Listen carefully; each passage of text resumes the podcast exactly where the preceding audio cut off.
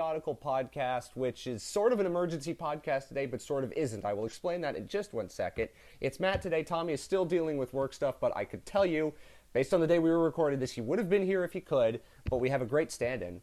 Corey Sznajder, one of the great people of Hockey Analytics Twitter, and people of hockey Twitter in general. Corey, it's good to have you on the show, but I have one question before we get to hockey. Why the Pokemon avatars? I've never actually known the answer as to why you do that. Uh, it was just something I kind of did one one month because I thought it would be funny, cool, and uh, then I just kind of turned it into a monthly thing just because. Uh, I don't know. I I don't know. It just turned into a gimmick and it have kind of has a mind of its own now. So. You're on Blaziken right now on Twitter. Your Skype avatar. Oh, actually, I did. Actually, I did change it. It's the first of the month, Oh, so I yeah. I change it every month. It's Ursaring now. Oh, it's Ursaring. I wasn't even looking. I mean, you could forgive me Yeah. for now for, for not looking at that. Are you going to get to like anything like Gen six or anything? Oh, Gen six, the most forgettable Pokemon generation for me. Well, I only played up to game. I only played up to Gen three, so I just kind of stick with what I know, and it's hundred percent random what I go with. Sometimes I just think of whatever's on my mind at the moment, and I just go with that. I used to kind of keep a theme with it. Like when I first started doing it, I used the evolutions. Like I started with Flareon because it was summer. Then the I changed. evolution there is. Yeah, we're gonna have to debate about that another time. Okay. But um, um, but um, then I I changed it to Vaporeon in the winter. Then I changed to Jolteon the next month, and, and I was just thinking, why don't I just do this every month and go with something totally random, like just whatever's on my mind. Yeah, And- you, should screw with people by just having a random Gen 6 Pokemon pop up. Just go to Bulbapedia and pick one, and then just do that to screw with people. Yeah, I'm a, I do play the Pokemon Go game, and right now they're on Gen four, so there's a bunch of shit that I don't really know what it is now. Well, what's most surprised you about Gen 4? I've played all of the main series games. I love them. I will play them whenever they come out. What's the what's the one Pokemon in Gen 4 that has surprised you? Because Gen 4 is one I, I, I love. I love the, the Diamond, Pearl, Platinum games. They were they were a huge deal for me. Well, uh, during uh, during Halloween, they had a bunch of dark Pokemon come out, and there's a skunk. Oh, Stunky and Skuntank, yes. Yeah, and it evolves just into a bigger skunk, and I'm like, uh, I think they could have done a little better with that. And uh, I'm kind of noticing some of their some interesting like type mixes. Like there's this uh, poison arrow frog Pokemon I just caught, Oh yeah, yes. and it's it's poison and fighting, which is an interesting combination. Yeah. Oh, shoot. Why do I forget the name of this? Oh, It's like- Croagunk is the original, and then the then the then the other one I forget what it evolves into. I should look Yeah. that up right now. Yeah, like uh, the Gen Four has been a little. The Gen Four like introduction in Pokemon Go has been a little disappointing because they're only introducing like five at a time, so there's only so much you can catch right now. Toxicroak is the name of that Pokemon. I think I've probably used that in one run of, of Gen Four at some point. Yeah, Uh, try the giant. Try the giant Scorpion next. That's Poison Dark. You'll like him. I do have that. I have the. Yeah, I have that one actually. I think I caught... fantastic. I love that yeah. guy. I, I've used him in many different runs. I think he's a, he's an amazingly fun Pokemon. Well, the, in the first Gen 4 games, they introduced like two fire types, and they had a fire type guy in the Elite Four, and he was using something like Lopunny, which is a bunny Pokemon. I don't know if you've seen that. And Yeah, he I had a have one of Steelix. those. And he had a Steelix on his team too, and he was the fire type Elite Four guy. It made no sense because the Gen 4 Pokedex was screwy. But let's not talk about Pokemon for forever. Uh, I also want to mention one other thing before we get to all the crazy stuff that's happened on this Friday as we recorded the show. Uh, we talked before we were recording about DC Hockey Analytics, the only hockey analytics conference I ever went to. And I did that largely because I had to do a story for J School on it. Uh, but I was really going to go to it anyway. Uh, that was it was amazing. It was four years ago. When you think about all the people that talked at that uh, presentation, they all got hired, and they all got hired really quickly right afterwards. Rob Vollman's now working for the Kings. Eric Parnas, who ran it, is now with the Avs. The Canucks Army guys are now working for Florida. It's crazy to think like that. All these guys, these great presentations, and now all their information is lost behind the uh, the whims of NHL general managers. Yeah, there were some great presenters there. Like uh, Ryan was there too. He's still out in the public. Like I'm doing, I'm doing some stuff with him now. Micah's And, also uh, still out in Micah- the public too. Yeah, Micah, he was, uh, yeah, he was one of my favorites that day. Well, because remember what happened that day? It was the last day of the season, and the Senators had to win to make the playoffs, and so we were giving him updates while it was happening. Yeah, I remember that. He's also like, he's just a really good like speaker too. Like he knows mm-hmm. how to kind of command like a room, get everybody's attention. That was it was a lot of fun. I enjoyed that Yeah. immensely. It was it was such a fun thing. I wish that they had more. It was just in areas that I could go to, as opposed to you know living where I do now, when there aren't many. But that was a lot of fun, and I was thinking about it when I was going to ask you to do this. And I'm also thinking about getting Micah for the show, and it's been in my mind a lot. Uh, th- that hockey conference because it was great. It's the only one I've ever been to, and I'm not good with math. But if you told me what numbers mean, I can parse it out and analyze it better. That's what we try to do here.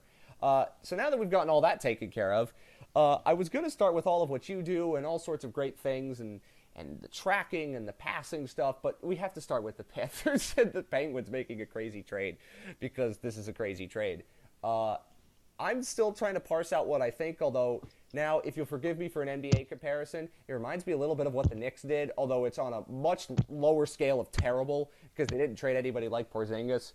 But they're trading for cap space. That's what the Panthers are doing here. The picks are part of the assets they could use to get more cap space, but this is really selling themselves to try to get Bobrovsky and Panarin number one and two. And it seemed pretty obvious that that's what we're going to try to do, but now that they've traded away players who are under team control to get cap space, seems like that's what they're really trying to do. So, I mean, you you have thoughts on everything hockey. So, when you see this trade and you're divorced from a Panthers perspective like I am, what was your first thought when you saw it? Uh, my first thought was like, okay, why are the Penguins doing this right now? Because I, I don't think they got significantly better with what they added. They gave up a few draft picks. They added a few guys that are under team control for a couple more years. But uh, I just look, I just look at like what they add and what they lost. I'm like, is it really? How much of a net gain is it for Pittsburgh, really?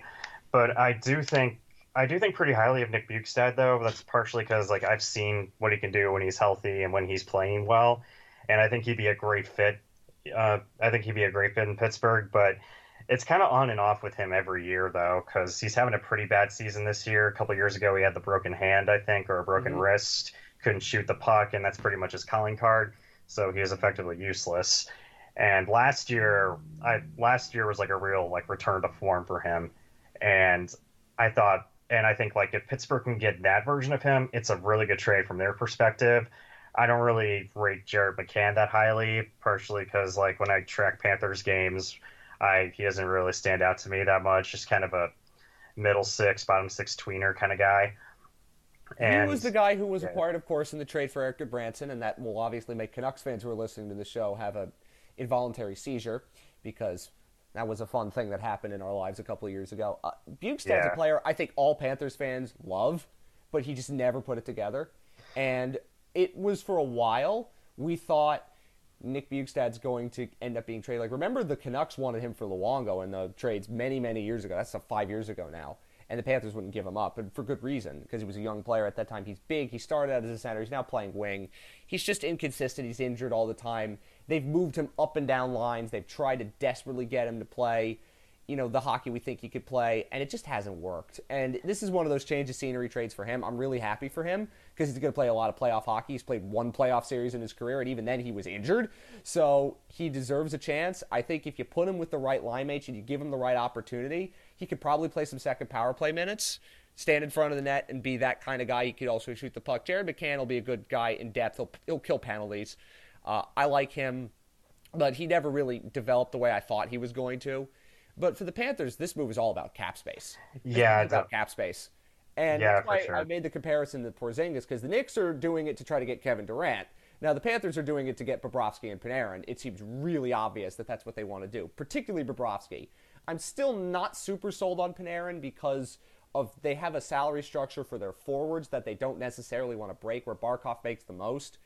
But I mean, the idea of Panarin playing with Barkov and Dadonov is the craziest thing ever, and I'm not going to think about it until it actually happens. But this is not a move where they're selling because they are still technically buying. They haven't really made their team worse. Brassard No. and Sheahan are going to be playing at least for now, but the Panthers could still flip them too, and it won't matter. Like they could get more cap space and more assets, which they could use to get better players. And if they don't get Bobrovsky and Panarin, I mean, listen, they could. I mean, you'd have to use their own picks, but they still have the opportunity to trade for other young players. This is the first move of many. And while we are very cynical over here about what the Panthers are trying to do, you can see what they might want to do. And I just hope for their sake they can pull it off. Yeah, definitely. So I would, yeah, like Brassard and Sheahan haven't really played well for Pittsburgh at all, but but I guess maybe in Florida they could kind of prop them up a bit, flip them for a couple picks or something like that. And uh, it's prob and like you said, this is probably the first trade in like a kind of wave of trades they're going to make to clear out room for the next few years. If they're going to go after Panarin and if they're going to go after somebody else in free agency, like maybe a Matt Duchene or somebody like that, or uh, Mark Stone, or maybe this is the year an offer sheet finally happens. I never buy that when people talk about it. Well, you but have to use your own picks to do it, and the Panthers don't have their own second and third, so it'll be harder. yeah, Like this kind of seems like the first of many for the Panthers, and Brassard and Shane, I, I guarantee you they're both getting flipped. I don't see any way the Panthers keep them. There's no reason for them to keep them. Yeah, Because now, they- because now with Brassard, he's what the fourth line center. Because Borgstrom's going to be the third with Trocheck healthy, and you could play Sceviour at 4C and it wouldn't matter. Sheahan's a fourth line winger. You might be able to get something for him. Uh, they still have Mark Pysyk, who I believe they're probably going to trade because he's a he's a decent player. And I think that there's an opportunity there for the Panthers to trade. Somebody would want him because they like McCoshen, they like Brown, they like Weegar, and they need more defensemen. And again, that's flipping out space. And the, the next big question is what do you do with Luongo and Reimer? And that's another discussion because of the cap situation for both of them and Luongo's contract and Reimer's bonuses. There's a lot of weird stuff going on. But now they've got 21 million in cap space for next year. If they get rid of Luongo, Reimer, and and Pysyk, you add 10 more to that, then you could start to do a lot of different things. Now, they have to just do those things, and that is where my skepticism of the Panthers comes in. But if they do it, then it looks great because if you add Bobrovsky and Panarin to this team next year, then you have a lot of different things that you can do. And then you start to think, well, now they're taking the next step and now they're serious. But there's still coaching issues with the Panthers and other issues that you got to get in with. But I think the Penguins will do pretty well. I think Bjugstad and McCann will be better than they were in Florida. They'll have an opportunity to be better than they were in Florida. I understand why, if you're a Penguins fan, you're kind of skeptical about this because Jim Rutherford makes a lot of moves and then has to undo them because they don't work. You know, I, I Yeah. saw some tweets about that today, and I completely understand that. And they're not playing great hockey right now, but these are both young players who have the opportunity to, to definitely get better with a change of scenery. And so I don't necessarily think it's bad right now for both teams. I think it's a win win. But for the Panthers, it's incomplete because I don't know what they're doing with the assets they have. And for the Penguins, it's incomplete because you don't know whether these players are going to take the step up. And I hope for the Penguins' sake they do. Because now I'm rooting for the Penguins because I want Nick Bjugstad to win, which I never that- thought I'd say. Yeah, that's uh, that's kind of where I'm at with this trade now because you have to you have to look at what what's going to happen like the next few the next few years with these players. And uh, Rutherford was Rutherford was notorious for doing that in Carolina too. When he he makes a move it doesn't work but he's very good at kind of cleaning up his own mess and making the best of a bad situation. And I think he did an okay job with it here. Like I don't I don't know. Like, I don't think Jared McCann is going to turn into like a 20 goal scorer or something in in Pittsburgh. I think Bjugstad could do well with the line mates he's going to get there, but uh, but it's not really a certainty. And they took on some long some long term money too. But they're also if Bjugstad if Bjugstad plays well in Pittsburgh, they have a good cost control player for a few more years, and that's yeah, what they need got, right now. Two more So- years at 4.1. If he plays well, that's a bonanza of a contract. Yeah, and it's but like Bjugstad's been so extreme on just uh, like his result. His results have just been so extreme, like point wise, that it could also be like a very bad situation for them if he doesn't turn it around there. Well, now he's just he's just put himself in the you know bit longer term mess with players like Pearson and and Yeah. giving Bryan Rust that contract. Like this could work, and then it also might not. And if it does, they're in cap hell. Yeah, they're in cap where hell The with- issues come in. They're in cap hell without any assets too, so they're like Well, now they have what one pick? They have their first round pick. They have Buffalo's fourth, and like no other draft picks. yeah, knowing Pittsburgh, Pittsburgh tends to trade away their first round pick every year to go for the cup. So well, that's I don't probably think they can because they don't really have the space to do that anymore. Yeah, I, I saw something about them being interested in Michael Ferland, and I don't know if that's going to happen now with this trade because they just gave up three picks. Yeah, they they don't really have the room to do that. I mean, for for the Panthers, it's again, it's a matter of whether this turns into something going forward. I, I said they needed more picks, they need more prospects, they need the system to be deeper, they need to get more young and talent, particularly on the blue line. And if it works, then they've set themselves up for a really, really promising future. But then again, I thought this before this season, and then they screwed that up. Here's the thing, though, with Dale Tallon, and I, I don't want to spend too much time talking only about Florida because you do a lot of great work. I want to get into that. But Dale Tallon usually is the archetype of a bad GM. And while there are certainly moves he's made that have been not good, you can't really say that a lot of the moves he hasn't made are, are, are, they're pretty good. Like this on its face, if it works out, is not a bad trade. Like the Hoffman move was an amazingly smart move, and Hoffman's been great. He also signed Evgeny Dadonov for nothing, and I compare that to Reilly Smith and Jonathan Marchessault because I'm contractually obligated to. But would you rather take Smith and Marchessault or, or Hoffman and Dadonov? And I'm biased, but I'd take the latter. So a lot of the moves he's made have actually kind of worked. It's just it hasn't come together. I think largely because of coaching, and also you know he is working for not the best owners in hockey. So there's that too. But I, I think Dale Tallon gets far more crap than he deserves from general hockey fans. When a lot of the moves he makes, if you just look at them on their face, they're very decent moves, and a lot of them make sense. Yeah, like my thing with GMs is that you kind of have to evaluate them on just how. I, like I don't really think highly of a lot of GMs based on like just the moves they make in general. And Tallon Tallon's always been kind of a very a very interesting kind of very interesting like GM to me. Even going back to when he was in Chicago, because uh, like the whole tank season, I remember it happened because they after they signed uh, they signed Adrian Aucoin and a bunch of other guys to long term contracts. It didn't work. They, then the Hawks ended up being terrible.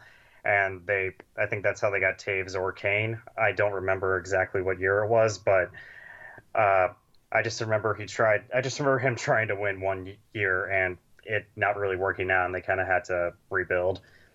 And uh, I remember that first year in Florida where he signed a few. He signed a ton of players to long term contracts. Everybody because. To, because to get to the cap floor. I remember that because they had like yeah. 11 million bucks on the books. They signed Fleischmann and Versteeg, and, and they won their division. And they won the division. The and then next year, good this year in these years with flukes when everybody else around them was terrible. Because you remember that year the Caps were awful. Mm-hmm. Yeah, Dale. Hunter. Yeah. They still ended up winning a playoff series that year. They beat the Bruins. Yeah. But the Panthers won the division, got bad luck in that series against New Jersey, and lost in all the preposterous overtimes. Then in 2016, everybody in the Atlantic sucked. Everyone was garbage. Like the Red Wings were on their last gasp. The Lightning had a Stamkos injury. Price got hurt, and they ran away with the division. And then they got lucked to death against the Islanders. They should not have lost that series. That's the most frustrating thing. Yeah, I, I actually have a uh, uh, a few years ago. Like I went in depth on every playoff series from that year and that was definitely one of the weirder ones I've tracked. I mean, they lost three games in overtime. They kicked the stuffing out of the Islanders in every single game in that series, and yeah, lost in six. And I mean, the Al- Panthers went mad. I mean, Alan Quine scored an OT goal. Like who? Like who is Alan Quine? I don't even know. I think the exactly now. And I was just like, "Are you serious?" And like that yeah. was what Trocheck was tripped on an empty net, and if it was a regular season game, that would have been called there would have been an empty net goal and there would have been a game seven. Who knows if they would have won it? But I mean, Trocheck and Bjugstad were hurt at one point. The Panthers had made some really bizarre trades like Teddy Purcell and Jiri Hudler. Like that was three years ago, and that's how crazy this was. But like a lot of the Panthers' bad stuff is coming largely not from Tallon. I mean, when you think about it with Tallon, in essence, like what GM in hockey to this point has been forced out of his job or attempted to be forced out of his job multiple times, which he was in 2016. And then because it went so catastrophically badly, the team basically had to go back to him and say, "Hi Dale, can you come and fix this mess you didn't make and we you know you wouldn't have made, but now you have to fix anyway because we have nowhere else to go."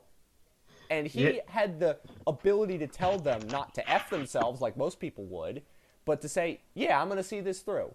Like, what other, not just GM, but who else in life would do that?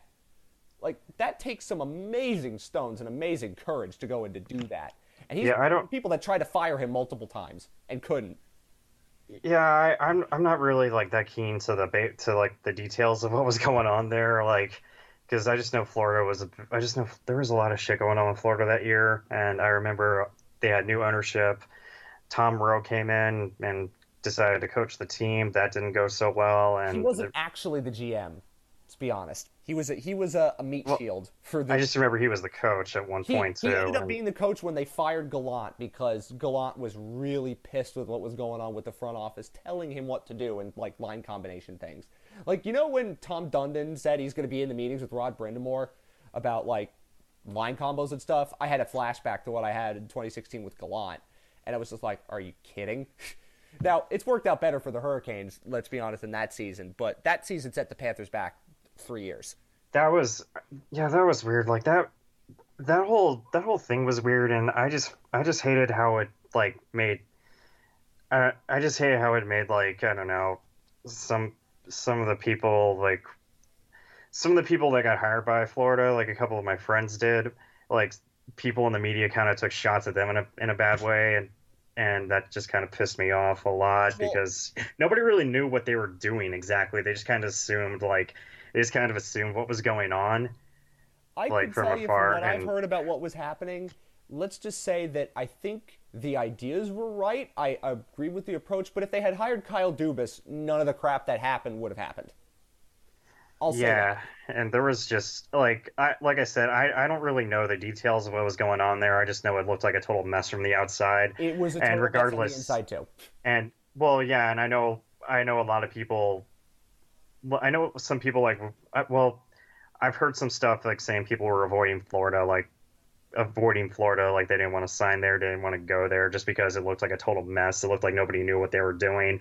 Nobody knew who was in charge. That was kind of the main thing. Yep. and it was just like and then there was the whole then there was the whole thing of the expansion draft them trying to undo everything and it just The, the, the Reilly Smith and Marchessault decisions were 100% based on money, and I will go to my grave saying that because they did not want to pay Reilly Smith's contract, which Dale Tallon didn't sign, and they didn't want to pay So the money that he was going to make, which is understandable after all the money that they had lost firing so many people and losing playoff revenue and losing ticket revenue. The Panthers are a team that where the money really does matter and you have to follow all the little breadcrumbs and that's why a lot of what happened happened and left. Yes, it was stupid. If they had money, they wouldn't have done it. But in the end, they still got Dadonov and Hoffman and traded up. Now, it hasn't led to them doing anything.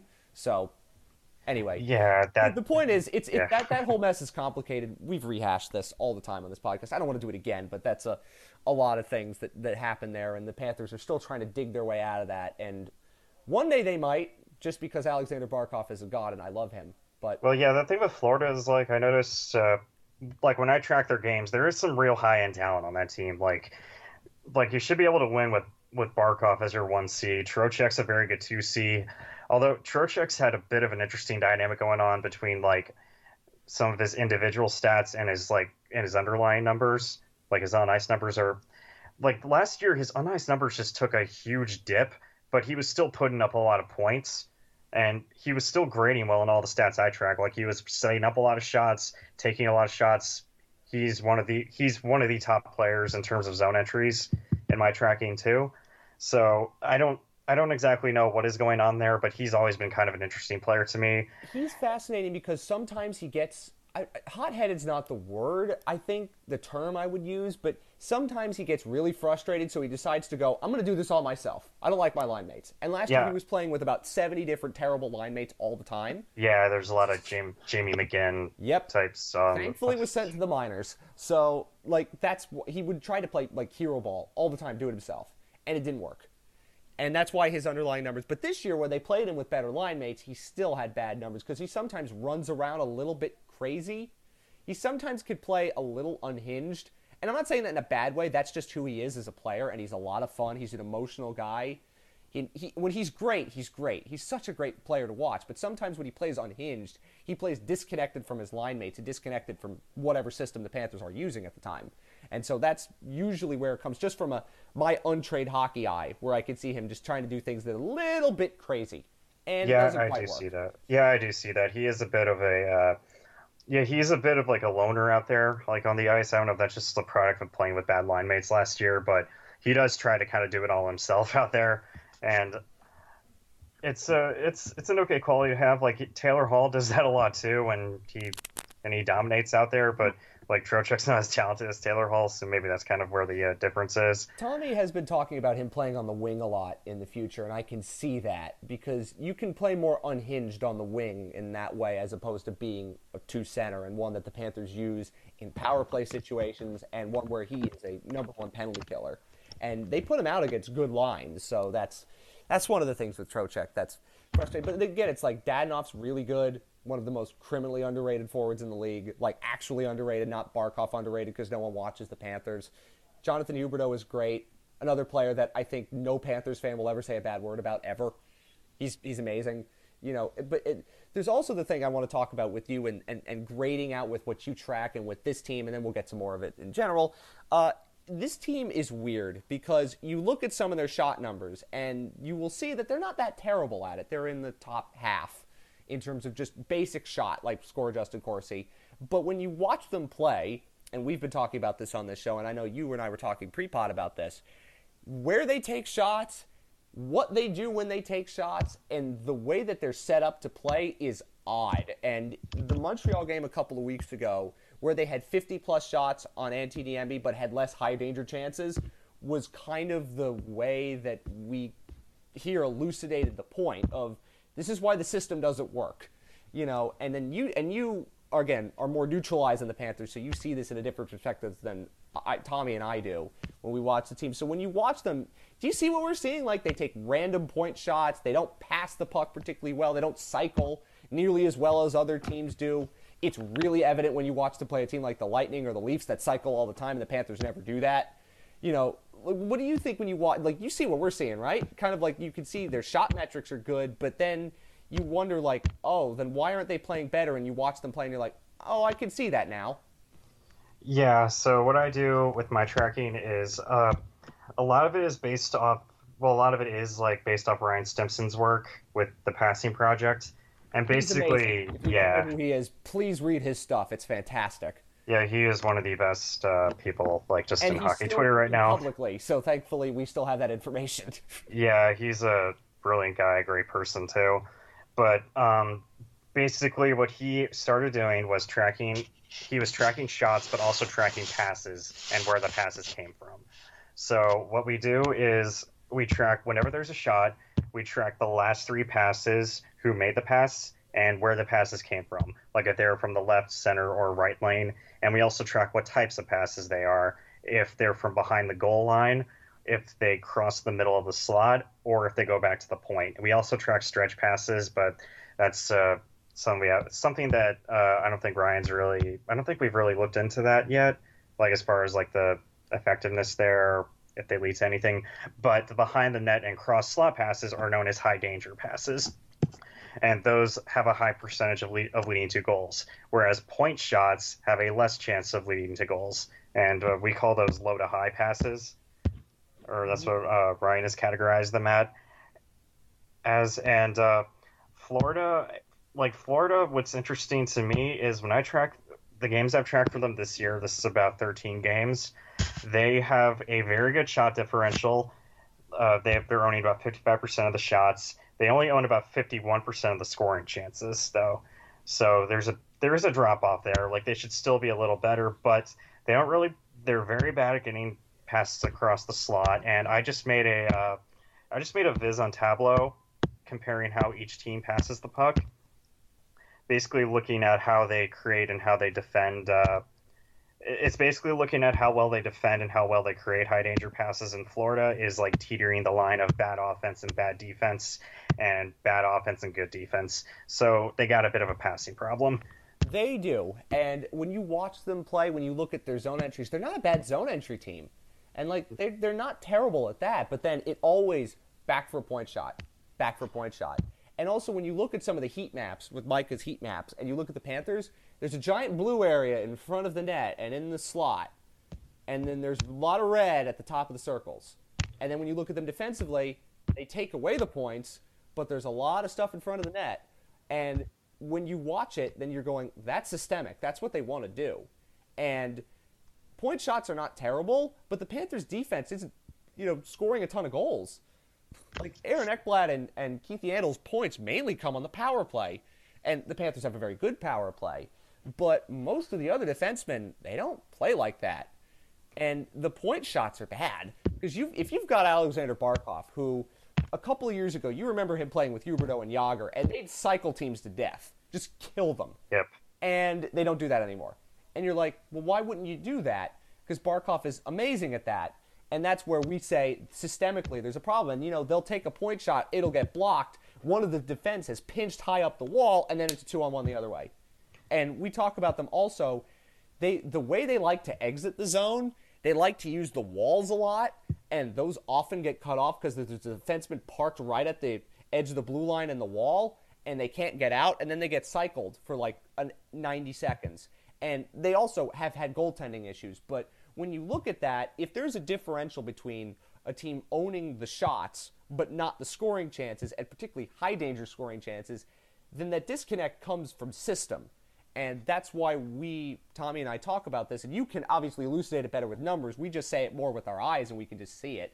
And I love analytics and I'll use them as best I can, but I'm terrible with math, so I can't do the calculations myself.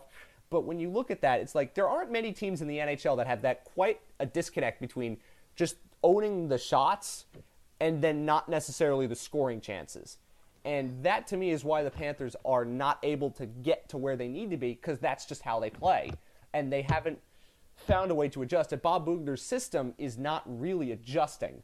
And that to me is the biggest issue. It's not as if, like, Carolina, sorry, but when they just have a lot of great chances and they don't finish, it's the Panthers. The chances that they have are not high quality chances. And is there any team in the NHL that has that big of a disconnect between the shots that they generate and the scoring chances that they generate? As I don't think there are going to be as many, and I only I only mostly watch the Panthers, but I don't usually see that with many other teams. At least when I catch them when they play Florida. Yeah, I've seen the reverse happen quite a lot. Um, I've seen the reverse of that happen quite a lot, where a team doesn't exactly a team it doesn't exactly own uh, shots uh, chances that well. I mean, a team doesn't exactly own shots that well, but they do a good job of like limiting chances. The Islanders were kind of riding that train a little bit. Uh, the Islanders were kind of riding that train earlier. The the uh, Rangers were doing that too a little bit. Uh, the Red Wings tried to, but it kind of just caved in on them.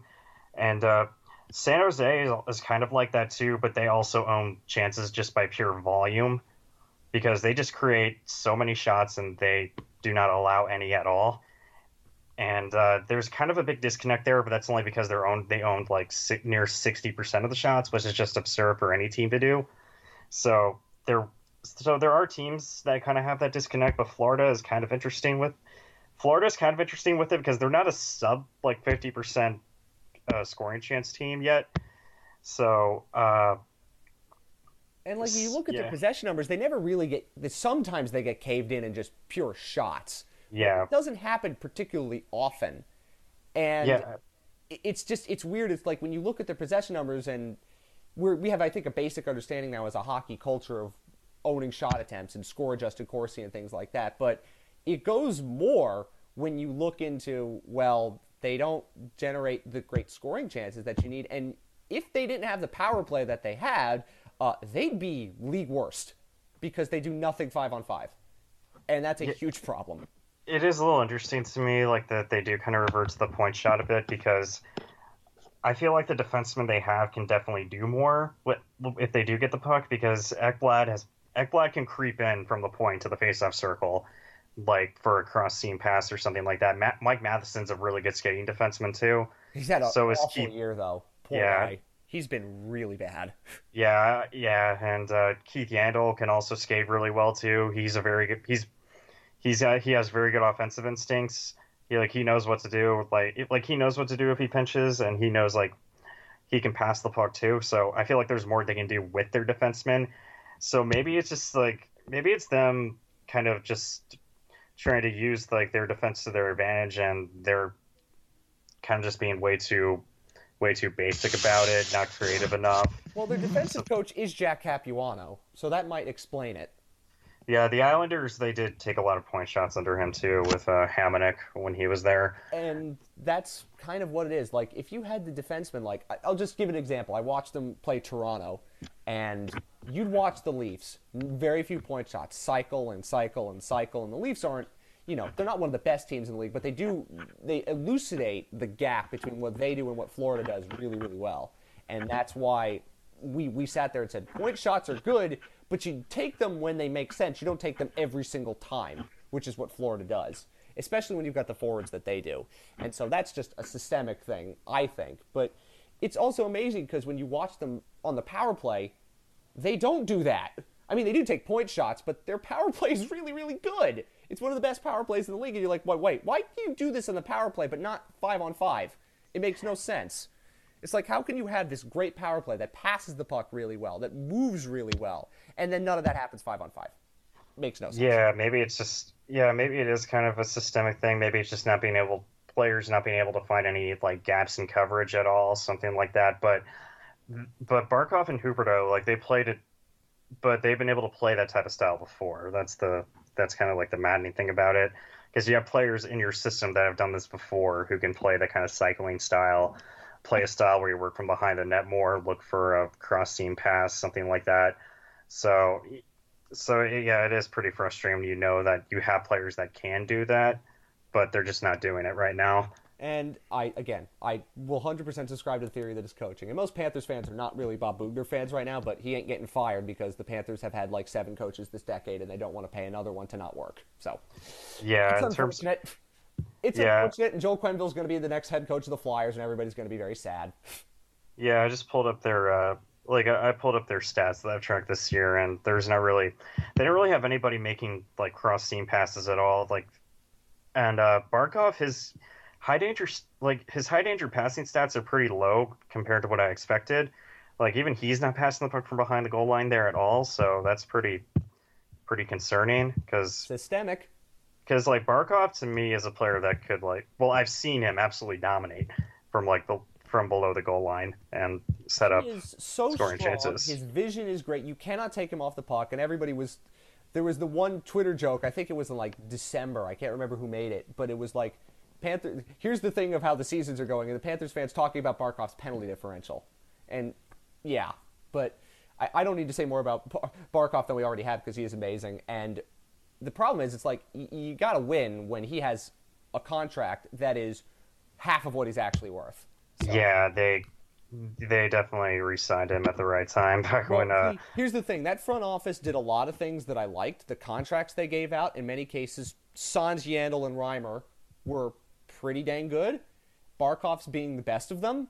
Getting him in for 5.9 for probably the best two-way center in the league, that is Kopitar Bergeron, is just ridiculous. Because he'll be worth 11 million at the very least when his contract comes up. And yeah, they're not using it the time properly. It, it frustrates the hell out of me because he's one of the best players I've ever seen play in the Panthers, and I love him to death. And I don't want his career being wasted. I don't want his career being wasted by this crap. But anyway, we'll get back to the Panthers if the discussion merits it. I, again, you track all the great passing stuff, and for you, when you go to do this, g- give us an idea of your average night. Let's talk about let's track in the Hurricanes. Did, you said before the podcast that it's an Oilers day, so let's not think about that. Let's just talk about the Hurricanes because that's the team you like. So if it's a Hurricanes tracking day, give us an idea of what you do, what your setup is, and how you spend the time tracking the Hurricanes game against, say, I don't know, the Islanders.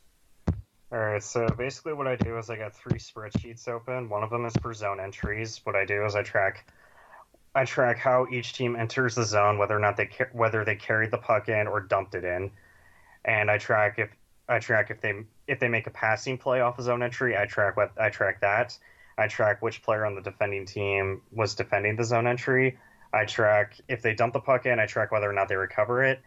I track all the passing stuff that I mentioned earlier. And uh, there's some other things that go into that, like rebounds are tracked with that too. Scoring chances are tracked with that. I track screens, but I track screens too, and I also track zone ex- zone exits. Mm-hmm. And zone exits are basically how teams break the puck out. And I track which player ex- which player attempts if or uh, when a player attempts to exit the zone. I write down who it is, uh, how they did it, whether they whether they did it by dumping the puck out whether they did by clearing the puck off the boards or uh, just kind of clearing it out of the zone in general, or whether they carried the puck out or passed it to a teammate. And I also track icings and turnovers, and uh, I also track icings and turnovers, like for uh, kind of just plays of consequence. And right now, I track uh, whether or not they're pressured when they exit the zone, because that does make a difference obviously, and I also track if a player assisted on a zone exit and if the zone exit led to a successful zone entry to kind of give an idea if teams are creating anything in transition because that's pretty important now. That's how goals are scored now. That's when there's space, and uh, well, it's, it's kind of because everybody's so fast. Yeah, like, you know, everybody talks about being a rush team, but you know, you, you you get that sense, the evidence of that. Like, how do you force turnovers, and how do you, you know, how do you fly the zone basically, and some teams are better at it than others. Uh, the Panthers have, as you probably have seen, they have trouble exiting the zone at times, and that's frustrating because of the way they want to exit the zone, which, as I said, the wall usually. Mm-hmm. And I mean, but in terms of just a game, so you're doing all of that and you're watching the game, and these are games that have happened like two or three months ago, probably. They're not sometimes, yeah. Sometimes I don't think you mostly do it with live games, but you you have like if you're doing a Hurricanes game, you might be doing one from November now for instance? Yeah, I used to. I used to go. Uh, I used to do live games just to kind of give people live updates and all that, but it wasn't really realistic. And it's kind of easier for me now to do games in a bulk. Like I tr- like I'll track like a ten game segment of a team, and it's just easier for me to kind of get an idea how the team was playing at the time. It's easier for me to update pers- uh, ice time stats that way too. Mm-hmm. And uh, and it's just uh, I've just been trying to simplify things this year by tracking like by tracking like a month at a time. That way I can get that way I can get other teams done out of like process of elimination and stuff too. And at the and, end of the day, what, eliminate some games because if you're you're going to eventually double up at some point. Yeah, I, I do. I don't really eliminate games exactly. Like if if somebody wants like if somebody wants like a full season of a team, like I'll do it. Like I won't really cut a game out or not, but I will like if there's a game where everybody is hurt or something like that, or a game at the end of the season where they're benching everybody, like I won't that one won't be high on the priority list because like there's no point. Yeah, of course. you you have a life too, so it, it it's it, it's it's it's something that I can't comprehend how people do, and I'm not you know. As I said, not a numbers guy, but when you track this, there's so much to track in game because these are all little things that are happening on the fly so, did it take a while? Because you've been doing this for a few years now. Did it take a while to get to doing it and getting a system down that made the most sense so you could get this down pretty quickly instead of having to scrub through NHL TV multiple times because we know NHL TV is kind of terrible? Yeah, it did take me a while to do it. Like, I first started doing it during that lockout shortened season.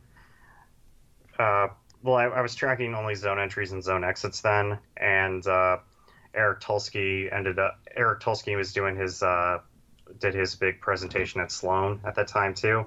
Mm-hmm. So uh, he now you uh, your favorite team, isn't that great? Yeah, it's pretty it's pretty cool to have somebody like that associated with the team you cheer for, and uh,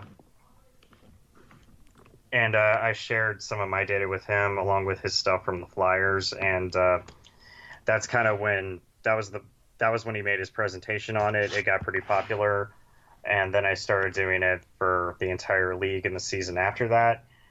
And uh, it took me it took me about like a few months to get like acclimated to it, basically the entire lockout, if I'm being honest. Yeah, but since yeah. then, I've just kind of it's kind of just been my niche since it's, then. It's, it's a habit. Once you get into it and you do it, it's just something you can just do.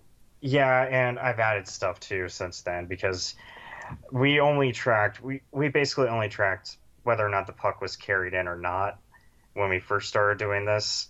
And then as time went on, we want we should we figured we should add some stuff to add context. Like we figured, hey, we might be able to track defensive play through zone entry, so let's add who's defending the entry.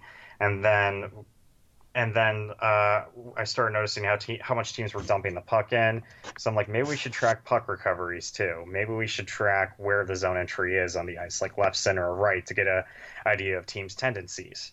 And then I started reading a lot of stuff about about Ryan Stimson's pass tracking project, and I thought, yeah, this is pretty important to be tracking too. So I started doing that, and I asked him if it was okay if I could like kind of take over the project so he could work on previous seasons, and that and then I started doing that a few years ago, like two or three years ago, I want to say, mm-hmm. and uh, it just kind of that kind of took like a month or so for me to get acclimated to, but that's kind of the easy that that's sort of the easier part of tracking compared to entries or, or exits. Like exits are probably the toughest one of all. You don't know because like it, does a zone exit technically count if you get over the blue line but it's in the second period and they don't get really the puck deep and then it comes back you know what i mean? Like does that count as a zone exit? You know what i mean? Like you get kind of camped in your own half of the ice. These kinds of things. Yeah you, like you got to be kind of more judicious with what is actually a zone. Exit. like does a zone exit technically count as getting it over the red line? Yeah, well, like in my system, like I like I create a like I created kind of a tracking system for me, and I stick to it because I want everything to stay consistent. Because so for me, a zone exit is you gotta get the puck over the red line, because especially in the second period, because if you don't get over the if you only get over the blue line, you're still stuck out there. You didn't do anything like to help your team relieve pressure at all. Mm-hmm. So, like it's always uh, it's always red line for me. I'm pretty strict with that. Like you gotta get the puck over there if it's going to be counted as a successful zone exit, because otherwise, then you have a bunch of like junk that could kind of make the data useless. Yeah, I, I would agree with that because again, Panthers examples, I always go back to it. That always happens. They always get it over the blue, never the red, and then defensemen are caught out for two minutes on a shift, and it's just like, really, guys, hello, get get the yeah. puck over the red for Christ's sake and it's it happens all the time. And I, I would agree with you. So when you now that you've done this for a couple of years, what has been the biggest trend that you've noticed from when you started to now? And like when you think about when you started the lockout shortened year, that was the year when, of course, we all went ape about the Leafs being better in terms of their wins than their puck possession numbers would have indicated, and then they collapsed the following year. And the following year was the Avalanche, right? And those were the big like not test projects, but those were the years when everybody realized, oh, like these guys are saying things that are correct. And it wasn't just you guys knew that; it was everyone knew that. That's when I started following it more. And like these these guys have a point. I'm gonna look into this. And now everybody kind of knows it. Everybody kind of accepts it. But the style of hockey has changed completely in five years. So now, as you go through all that you do and you're tracking individual games, what's the biggest change from when you started doing this to what you're doing now in just terms of how teams are more cognizant of the things that you guys have been tracking as now this information is now something that basically everybody needs to know about. Very few teams in the NHL aren't paying attention to this anymore. Yeah, this is actually something I did a uh, present. I, I, did a presentation on this at uh, RIT over the summer, and what I did was I looked at my zone, my uh, all three zones projects, where I track zone entries and zone exits for all for all thirty teams, during the 2013 season, and I compared it to the other three seasons that I've tracked since then. So that's 2016. So that would be 2000. No, wait, the other two seasons. So 2016, 2017. Hmm. So I looked at what the differences were at, as far as like league wide trend go, trends go. And teams were dumping the puck in a ton in 2013. Like the LA Kings style of grinding out games was very popular then. It was a lot of off the glass and out types for zone exits, and it was a lot of dump the puck in, get it deep, get a forecheck going, win the puck, and get a goal off a deflection. Like that was the popular style of hockey Don, then. Don Cherry's favorite style of hockey, basically. Yeah. Since then, there's been since then teams are carrying the puck in more, but dumping the puck in is still pretty prevalent. Like there's there's only a few teams that carry the puck in more than fifty percent of the time. Like there's still a lot of dump and chase going, but it's better than it used to be. Like there's still like teams definitely caught on. Some teams definitely caught on to this. They're they're encouraging they're encouraging their players to make plays at the blue line a lot more now. And defensemen, the biggest thing for me was defensemen are way more involved now than they used to be because defensemen they had one job when they had the puck, that's just slamming into the zone.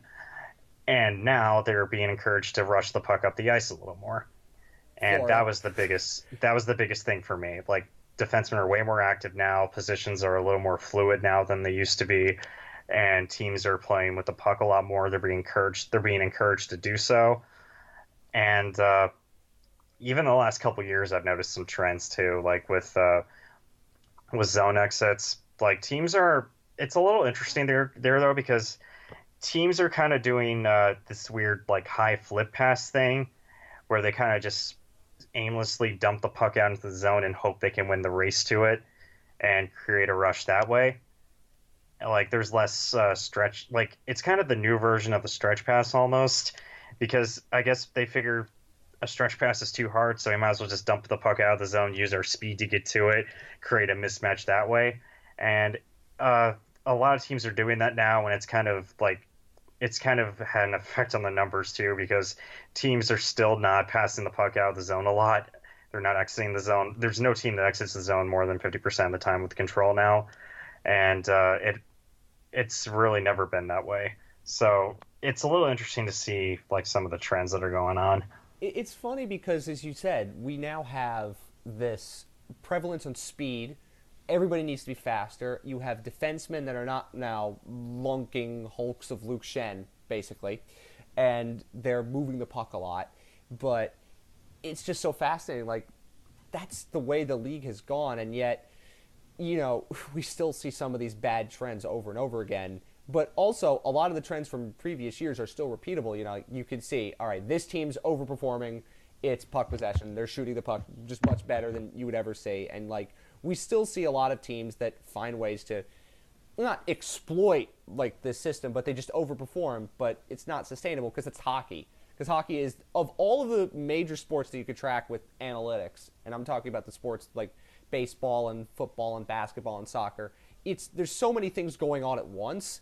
It's harder to it's still harder to track them all. And now this gets me to the point is like because we now have the puck tracking and the player tracking that's going to be coming out next year for you I'm interested in what your perspective is on this because you know what what I can do to bet on whether Ovi's going to score a goal from the Ovi spot on my MGM app on my phone. I don't really care about that as much as I care about how is this information going to make us more intelligent as hockey fans to figure out what's going on more in a more quantitative way.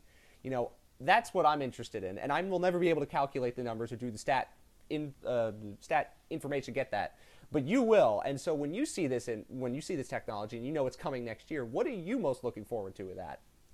Well, right now I'm kind of hoping they have useful data, if that makes any sense. Well, it is SAP, so it might not be useful data. Because as, as of right now, we don't know if this data is going to be public, and we don't even know what they're going to. They don't, we don't even know what they're tracking. So let's so let's go for an ideal scenario where everything that you want you can get. I don't okay. think that's actually possible because it's the NHL. But what do you think about that sort of information, and what could you use with it if you got all that you wanted? Yeah, I think I think we need like a season or two to kind of well, we need a few seasons to kind of filter out what stats are important, what stats are repeatable at it, what stats are repeatable on a season level, on a player level, on a team level, and then which stats are repeatable over multiple years. Like just to figure out what's important, what we can filter out, and what and what we can actually use to predict how teams will like play in the future. So that's going to be the first. That's probably going to be the first part of this because I think the first part of this new uh, this new wave of stats that are coming is just going to be kind of more of an experimental phase because it's because we need to see like what what they're doing first and what exactly what exactly is going to be available. Well, it's not as if like the yeah. NHL has been great with this these stats on, from SAP on their website. Oops. Yeah. Yeah. well, I mean, I'm interested in because I want to see this stuff work because it'll yeah. make us all smarter hockey fans if we do. I mean, again, not everybody's going to be interested in the raw numbers, but for somebody like me who is always like, well, what more is happening? As that's my journalist background, going like, what more is happening and what more can we glean from this, and what kind of information can we get that gives us better perspectives on what is happening and why it's happening? Yeah, I think like the I think like the big misconception going on right now is that this player tracking is going to be kind of like a magic formula that tells you everything you need to know about hockey, and I don't know if it's going to be like that instantly. It might never be that way. And hockey is an especially it's going to be an especially well, it's an especially hard sport to just to kind of get that kind of thing because there's so much just randomness involved in the result too because you're shooting like just think of how you have to score a goal. Like you're shooting at like a yay big target going at like going at a million miles an hour with a giant goalie blocking it. Or so, a big defenseman coming to kill you. Yeah that's the other thing. Like there's so many things going on and there's so much randomness. Like think of how goals are scored too because like how many goals do you see go off how many goals do you see are actually shot into the net? Hello, R- Roberto Luongo was scored on by Tim Peel's crotch. Yeah, exactly. So And well, it can all go wrong. there's a lot of randomness that's involved in the results of a game, and I get it. You want to you want to minimize the randomness with with this player tracking, and that's like the that's also like why stats like that's why stats like Corsi and why controlling the shots are important because that lessens your chance of luck having a factor in the result. Now it doesn't always work that way, but as of right now, it's the most predictive stat that we have right now. And hopefully, with this new pl- with this new player tracking, we can find something that's a little more predictive than Corsi. Maybe we'll like we'll have to see about that. But I do think what we're doing now is pretty good now. Well, I think what we're doing now, like some of the advancements that have been made with uh, some of the micro tracking that's been going on, like with tracking passes, tracking passes, tracking zone entries, tracking zone exits, all that. I think that's been doing a pretty good job of kind of giving us a little better idea of giving us a better idea of like how teams kind of how teams win, how teams play, what they do well, what they're weak at, and what they can improve on. Because Ryan's done a lot of really good work with the passing project to show that like shots with a pass have a higher percentage of being a goal of of and the that, that made no sense. But shots with the pa- shots that come off passing plays are better than shots that don't have pa- come off a passing play. yeah, I, I got what you I could get what you mean. Yeah, it's, but- and, it's so like- complicated we can't even say it right. Yeah, like the type, and also the types of passes too. Like we, if we see that a team is shooting from the point a lot, we know that maybe their Corsi is a little more inflated than a team that doesn't do that. Whereas a team that works from behind the net more to create their shots or is good at creating cross slot passes might be able to outperform with their shot differential better than a team that doesn't. Now, the only pro- the only problem is that like you look at if you look at the raw numbers to see how many shots come off behind the net passes, it's less than 10%. So it's kind of a small factor, but a small incremental change like that can have a big outcome in a game like hockey where there's just so much randomness involved in the result. I was about to say, like, it, it's there's a lot to track, but it would be so important to track everything because in a game where random stuff happens completely out of nowhere, it is the most random of the sports. Yeah, It is so important to have all of that nailed down because, as you said, you're never going to eliminate randomness, but if you can mostly eliminate randomness, you're going to be better. You know, and, and, and I compare this to soccer, and I want to get to expected goals because that's something that I'm I'm not really sure about yet in a hockey context. In soccer now, I am pretty sure about it. There are some great people out there that do expected goals, and because of soccer and how the sport is played, it is random, but it is far less random, and there are far fewer things happening in a bigger space. So expected goals make a lot more sense in that sport. Now, in hockey, you, we, we do have people like Money Pucker trying to do expected goals. What do you think about that? Because for me, I see it, and sometimes they get it right, and other times you'd watch the game and you go, wait a minute. Something doesn't seem right here. Like, you can tell when a team is battering somebody and they got walled to death. You know, the Panthers are playing a backup and they turn into Jacques Plante for a night. But what, what do you think about expected goals, and is that a stat that is going to get better with time, or are we just kind of scratching the surface with something like that? Yeah, I think expected goals can really benefit from uh, from the player tracking because maybe we get a more we get a little more of an accurate picture of where the shots are coming from because instead of using like a uh, instead of relying on the arena tracker who does it manually to tell us where the shots are coming from, we have I guess there's going to be a chip in the puck to tell us where the where the puck is coming from instead. the players' shoulders too. Yeah, so maybe that gives us a better idea of where exactly the shot or the puck is coming from on the ice. But it doesn't really take like I don't know if he'll take like pre-shot movement into account and a few other things. Like if a guy just jams the puck into the goalie harmlessly like that, is that going to be a higher expected goal? Uh, that is that going to be like counted as a higher quality shot than say a, cro- a, sl- a pass that goes across the slot, but it's from further away from the net. So that's that's a little interesting. Like I don't, I'm not familiar with a lot of the hard math that goes behind calculating expected goals, but I've seen them. I've seen the models and I've seen like how well they predict future success, and it's pretty good. Like it's not perfect. Like nothing's gonna be perfect perfect in this sport, but I think it's. I can't remember if it predicts better than Corsi or not, but I do know that it's pretty reliable as far as that goes but it's not going to be it's not going to be perfect like just for the reasons I've stated just because there's a lot of noise when it comes to how arenas track data now Well, it's also because it's not standardized. Like because, for instance, hurricanes, like they give them a ton of shots, like, and you notice that because you're a Hurricanes fan. So other arenas don't do that, and the problem is they're not Yeah. standardized. Or is it? I- that changed now with the Hurricanes? They don't. I don't. anymore. I, I've s- I've seen that. and I don't. I as someone that watches a lot of Hurricanes games, like the whole thing about them getting ki- overcount at their own arena, I feel is bogus because they they generate a lot of shots at away games too. Like that's just kind of how they play. It's what they do. It's how they played for a long time, and I just I don't buy I don't buy that there's any like. sh- I don't buy that, that shots are being. I don't buy that they're being overcounted at home. But do you think that, of course, because the the the fact that the scoring is so different arena to arena, like at some point that's got to be standardized too. If we're gonna get this really right, though, like the same system everywhere. I know I don't know if you necessarily could track it with robots or cameras, but everybody's gonna have a different opinion, and that's the human error that comes in, and that's why the stats are somewhat tiny bit fungible based on where the game takes place. Well, I do know. Well, I feel like that's a big problem, mostly with shot location, which I I think goes into some expected goal mo- goes into expected goal models, but I don't know for sure. Well, Like shot location is kind of a shot location is a bit of a mystery, especially in the New York arenas. And as far as like miscounting shots, I've seen that happen. Like with the work I do, I see the sh- like sometimes a shot isn't counted in the play-by-play data, but it's kind of negligible in the grand scheme of things because it's just one shot here and here or there.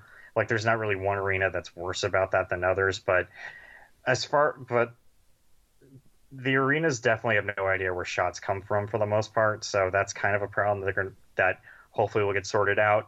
But I'm interested to see how much of an effect it has. Like what happens if say with tracking data it's the predictability is worse than expected goals because that could possibly happen we don't know, and or about the we- same. Like it might be the same for all we know. Like that's just the that's just the thing with uh, thing about this. Like it's a bit of a mystery right now. Well, that's but the, like that's the, I- the expected idea is like you don't know what the answer is. We we don't have the ability to know, but soon we will, and then we'll figure it out. And then by that we'll have more questions that we can ask.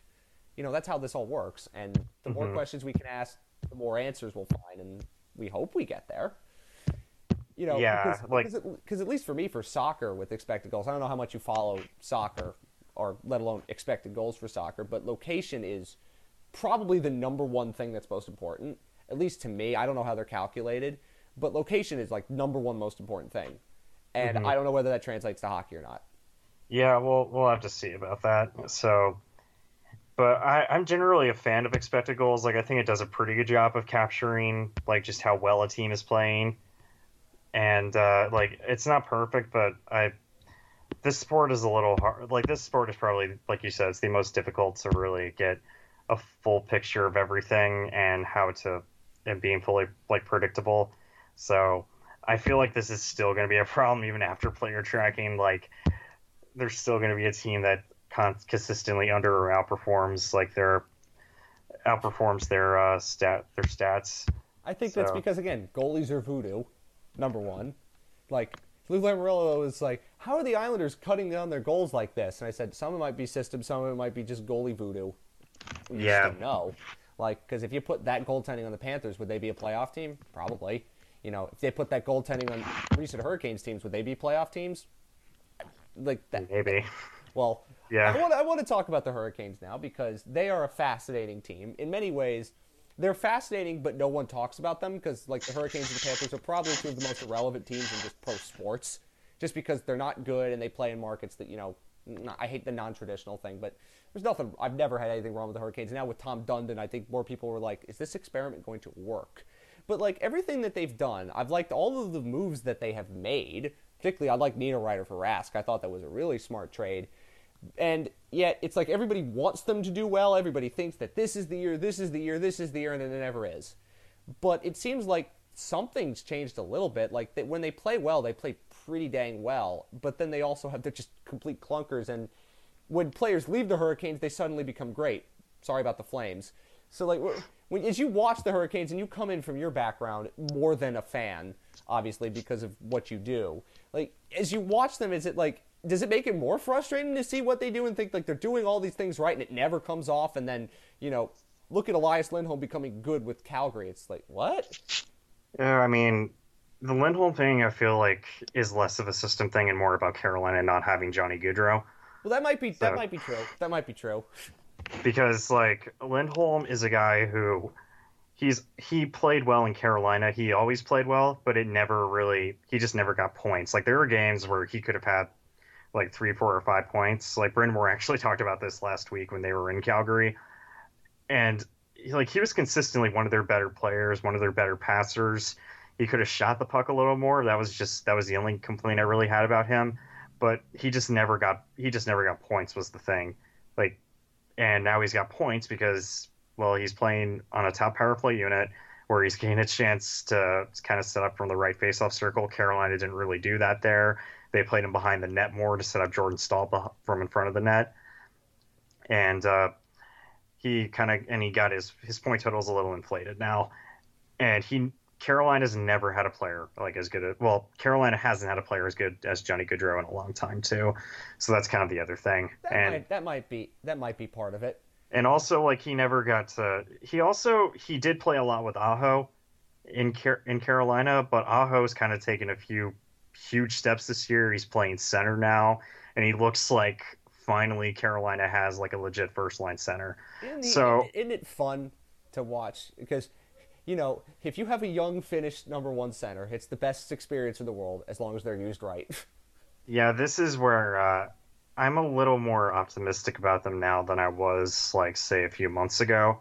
Even like even a few weeks ago, because I think the Nino Niederreiter trade changed a lot of things. Because at the start of the year, they went into they went into the season, they traded away like they traded away Jeff Skinner, and that was kind of a mess in its own right, like what that situation was. But at the end of the day, they came into this year saying we're going to be a playoff team, and you just trade away a you just trade away one of your best goal scorers, and you're going into the season. You're going into the season banking on a bunch of rookies to fill that void, and one of the rookies ended up being sent down to Charlotte. The other rookie has kind of been been wavering through the lineup. They haven't really found a consistent spot for him yet, and it was just kind of frustrating to watch. It was just kind of frustrating to watch and just deal with because their forward depth has been an absolute mess this year. They don't really have a second line right now. They they have Aho's line and they have whoever else is going. So that's kind of a problem in its own right. Jordan Staal's also been injured for most of the season. Justin Williams was in a scoring rut for two for two whole months. That was yeah. also killed some of their depth, but he's he's been a lot better as of late. Uh, pitching a lot more now. Score. He's probably going to get almost twenty goals maybe, but um, but things changed. Things have changed a lot the last two weeks, and it was only from a few moves because, uh, for because a lot of this stems from Michael Ferland and what exactly they're going to do with him. He's a free agent this year, and it's it's so funny that, that everybody is obsessed with Michael Ferland now. Like he was Well- a player for the Flames that was good, and now everybody wants him because they think, hey, it's the next Tom Wilson kind of. Well, here's the thing with Ferland. Like Ferland is the type of player Hurricanes fans have been clamoring for forever, because he is a because he's that type of guy. He's the he's like a tough guy. Will stand up for his teammates. He hits people, but he can also score. He's really useful on a scoring line. Like he him and Aho have some real have really great chemistry. Like they like like he's found Aho for a few cross seam passes this year. He he's the type of guy who can like take advantage of playing with talented players. Like he's not the driver of the line, but he can be like a like a Conor Sheary or a Jake Guentzel when they were in Pittsburgh. Like they're always in the right spot. They know like what to do when they get the puck. And They can will get it finish off chances. Yeah, he can actually. Yeah, and he can definitely get them. He can he can also kind of like. Well, basically, he's a tough player who can work with skilled line mates. And Carolina, like fans have been begging for that type of player forever. And it sounded like he really liked playing in Carolina too. Like he commented, like he he always talks about how much he likes playing here, and it seemed like he was going to be an easy bet to re-sign. But negotiations like just went south, and I don't know what's going on there. I'm guessing that maybe he thinks he can get a lot more in the open market because of what you said. Teams seem to really covet him, like they from from the way the media talks about him and from the way from how much interest he's getting in the free agent market. It sounds like they can they think he can be like Tom like Wilson. a Tom, like a Tom well not even a Tom Wilson like a Tom Wilson this year when he's actually putting up points. Yeah, Tom Wilson if he's not trying to kill people. Right. Yeah, and like it's a tough situation because Carol because the Hurricanes like Skinner it sounded like he didn't want to re-sign here, so they traded him because they're not going to so they traded him because they're not going to keep a guy who's got 1 year on his contract and you, they sold him for a pretty weak return too. But that Yeah. was that was that was that also sat that Well, sat kind very they poorly kind with of fans. boxed themselves in. That was like the only of the moves they made. That was the only one where I'm like, that didn't work. You boxed that was in, guy. that well that that that move sucked and it and unfortunately it defined the offseason for most fans because he was a fan favorite and he he was a fan favorite and he does something that this team really stinks at which is scoring goals Yeah, and they kind of painted it as a they painted it as kind of a culture move too that that also pissed off a lot of fans and if, it, if you sell anything about culture, I think to a lot of fans now, they're not going to buy it. No, and it just it, it rubbed a lot of people the wrong way. And also earlier in the year, well, well, in the Dougie Hamilton trade, Elias Lindholm, RFA, wanted a six-year contract for like around five million or something like that, and Carolina wasn't going to give him that because he was kind of a his results showed him like his point totals showed him as like a middle six type of player. They didn't want to go that many years, so they ended up moving him, and they moved Hanifin too in the deal, but they got Dougie Hamilton back, which and Michael Ferland and Adam and Adam Fox too. Yes. Who, uh, that so that was a good trade. They got a good return for that. But basically, the whole gist is there's kind of a perception that they wouldn't pay to keep good players, and and it, there was also the whole GM debacle in the summer, and they're about how much they wanted to pay an executive and all that. And it made it sound like this ownership group is going to be cheap. They're going to cut costs. It's going to be like Karmanos, but even worse. And when it sounded like they were going to, when it the news came out that they were going to trade Ferland because they didn't want to pay him whatever he was asking for. And We don't know how much that is, but it sounds like it's a lot more. It sounds like it's a lot more than we initially thought. It sounds like Tom Wilson, like isn't he like? Well, no, it sounds worse than that. It sounds like, Well, well, I'm not paying six million for Michael Ferland. yeah, exactly. that's just that I can understand that you can't you can't do that like you, you just can't do that especially when you got so many young players who you got to resign and I think that you gotta and I resign think that for me, it's like Tom Wilson makes five point one six six, and that's a lot for Tom Wilson. But I can understand it from a Washington perspective because that's the kind of player that fits in there. And I mean, again, he plays with. Oh, he played with Ovechkin and Kuznetsov, so it's not like Right. like. But but for Ferland, like, are you paying six million bucks for that player? I would Well, that- be no but if a team was nobody thought it was six million though that was the thing like people would have been a lot of fans were like if Ferland's going to cost five million you do it like it, you do it you suck up the last two years where the deals where the deal's not that good because you need to send a message to the fan base that you're in a playoff push right now you're not going to trade away good players and you're going to keep a guy who you're going to keep a guy who fans love and fits in here in every way shape and form Mhm. but then the ter- but then the Niederreiter trade happened and which was a spectacular trade. yeah, they traded off Vic- Victor Rask is a guy who they could not move to. They could not move him in the summer. Like they tried to get Montreal to take him for draft picks, and they didn't. They didn't want it. But they they got a player who is under team control for five million for a couple more years, and he kind of fills the Ferland void. Like he plays a very like he's not as physical as Michael Ferland, but he's going to replace the goals that they're going to lose when they trade Ferland. He can play it. He's going to play pretty much the same minutes as Ferland did with Aho and Teravainen and uh, and it's basically you you basically you just replaced you just replaced a guy who you haven't even traded yet. So that was a big like kind of vote of confidence for the team and the fan base. And then they re-signed Teravainen for a very good contract. that- contract's a really good contract too. yeah, it's totally fair. Like I think Teravainen got a good deal out of it, and I think the Hurricanes did too.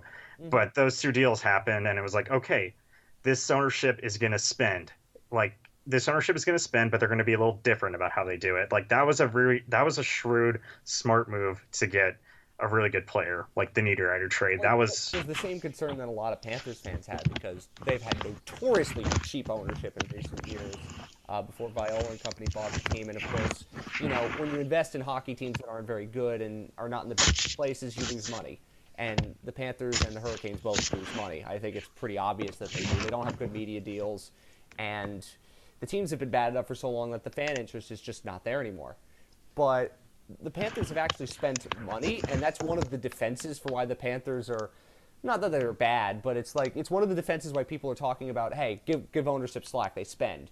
But it's because they've spent in ways like we don't know whether Derek MacKenzie's deal, for instance, is insured or some of these other things. Like where is this money going to, and are they investing in scouting operations, or are they investing in building out, you know, the front office to do more things than just spending on players? You know what I mean? Right. Like they're they're kind of there, like they're spending some money, but we're really going to see what they do this offseason because of of course what we started talking about this is the the moves that they made to trade to get cap space and picks, and you hope that that's what they're going to do. Because I, I, I asked legitimately, um, the only Panthers beat writer there is, George Richards. You must know what that's like because the Panthers, at least the Hurricanes have people working for newspapers that cover the team. The Panthers do not anymore. Uh, like, are they going to spend money in this instance to get the players they need to put them over the top? And it certainly seems like now they can. But we were also wondering would they spend on a coach? Because I think Bob Boughner's salary is a million dollars a year, and everybody's like, oh, they're going to get Joel Quenneville, except Joel Quenneville costs like six times that.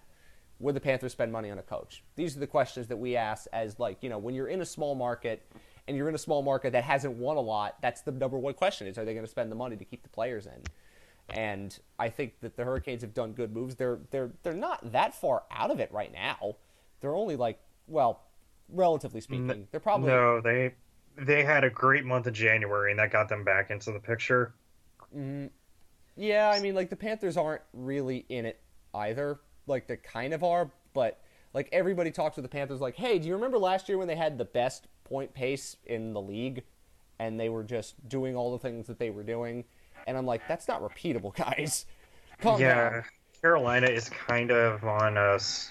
Carolina, since the beginning of the year, has kind of been on the same path that Florida was uh, in the second half of last year, because Carolina was like basically in a wild card spot for the entire season, and they had a terrible month of December, and they totally they did a total 180 in January Mm-hmm. Like I think they went eight three and one or something like that, and it's what is it was one of their best months in a long time. And right now, they just need to keep that going, and they're going to be right there. But they need they need help though, because right now they right now there's no playoff. Te- I think both playoff teams are. Uh, both wildcard teams are in the Atlantic. I don't remember exactly, but um, they need Montreal like they need Montreal, Columbus, Pittsburgh, Washington, the Islanders, anybody to start going on a losing streak because that would help more than anything right now, which is kind of a shitty situation to be in because same thing for Florida. Same thing for yeah, Florida. Like I yeah, it kind of reminds me of where Florida was last year because Carolina has played so well the past month to just get them back into striking distance. And right now they're only in striking distance. They still need to keep this going, and they probably need to keep it going for another month after that. Like there's so little margin for error right now. The thing the thing is for like Florida last year is I believe they were like 13 points back or something like that at the start to break. And then they just won every single game.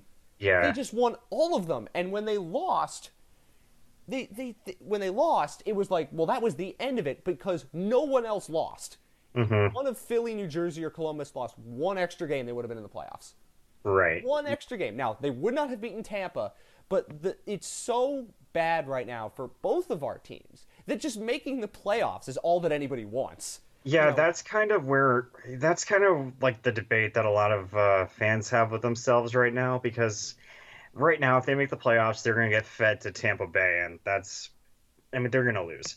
Like they're not going to well, beat Tampa Bay in a playoff. series. But here's the difference with the Florida Lightning series. Like that's really good for hockey in the state of Florida if it happens, even if the Panthers get steamrolled Yeah, And that's it's different for Hurricanes Lightning. Like NBC's Well- gonna put those games on the Golf Channel. You know what well. I mean? The thing with Carolina is though, a playoff series would do a lot for revenue and interest there. Like Same with the the Panthers. like the fan base, like the fan base and the team would benefit a lot from even getting just two home games in the first round.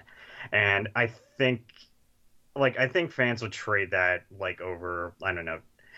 If they're gonna lose, they rather they lose out and tank the rest of the year, get a good draft pick, rather than finish like fifteenth or fifteenth or same thing I twelfth again. the floor. I, I wrote this for the Rat Trick, and I will continue to write it. I'm like, I'd much rather the Panthers stink it up the rest of the year, get Kaapo Kakko, and then you add all the young players, and then you go, uh oh, then they're really good. Because you know, all you need is one really good young player. If you added Kaapo Kakko to the mix, the Panthers would be amazing.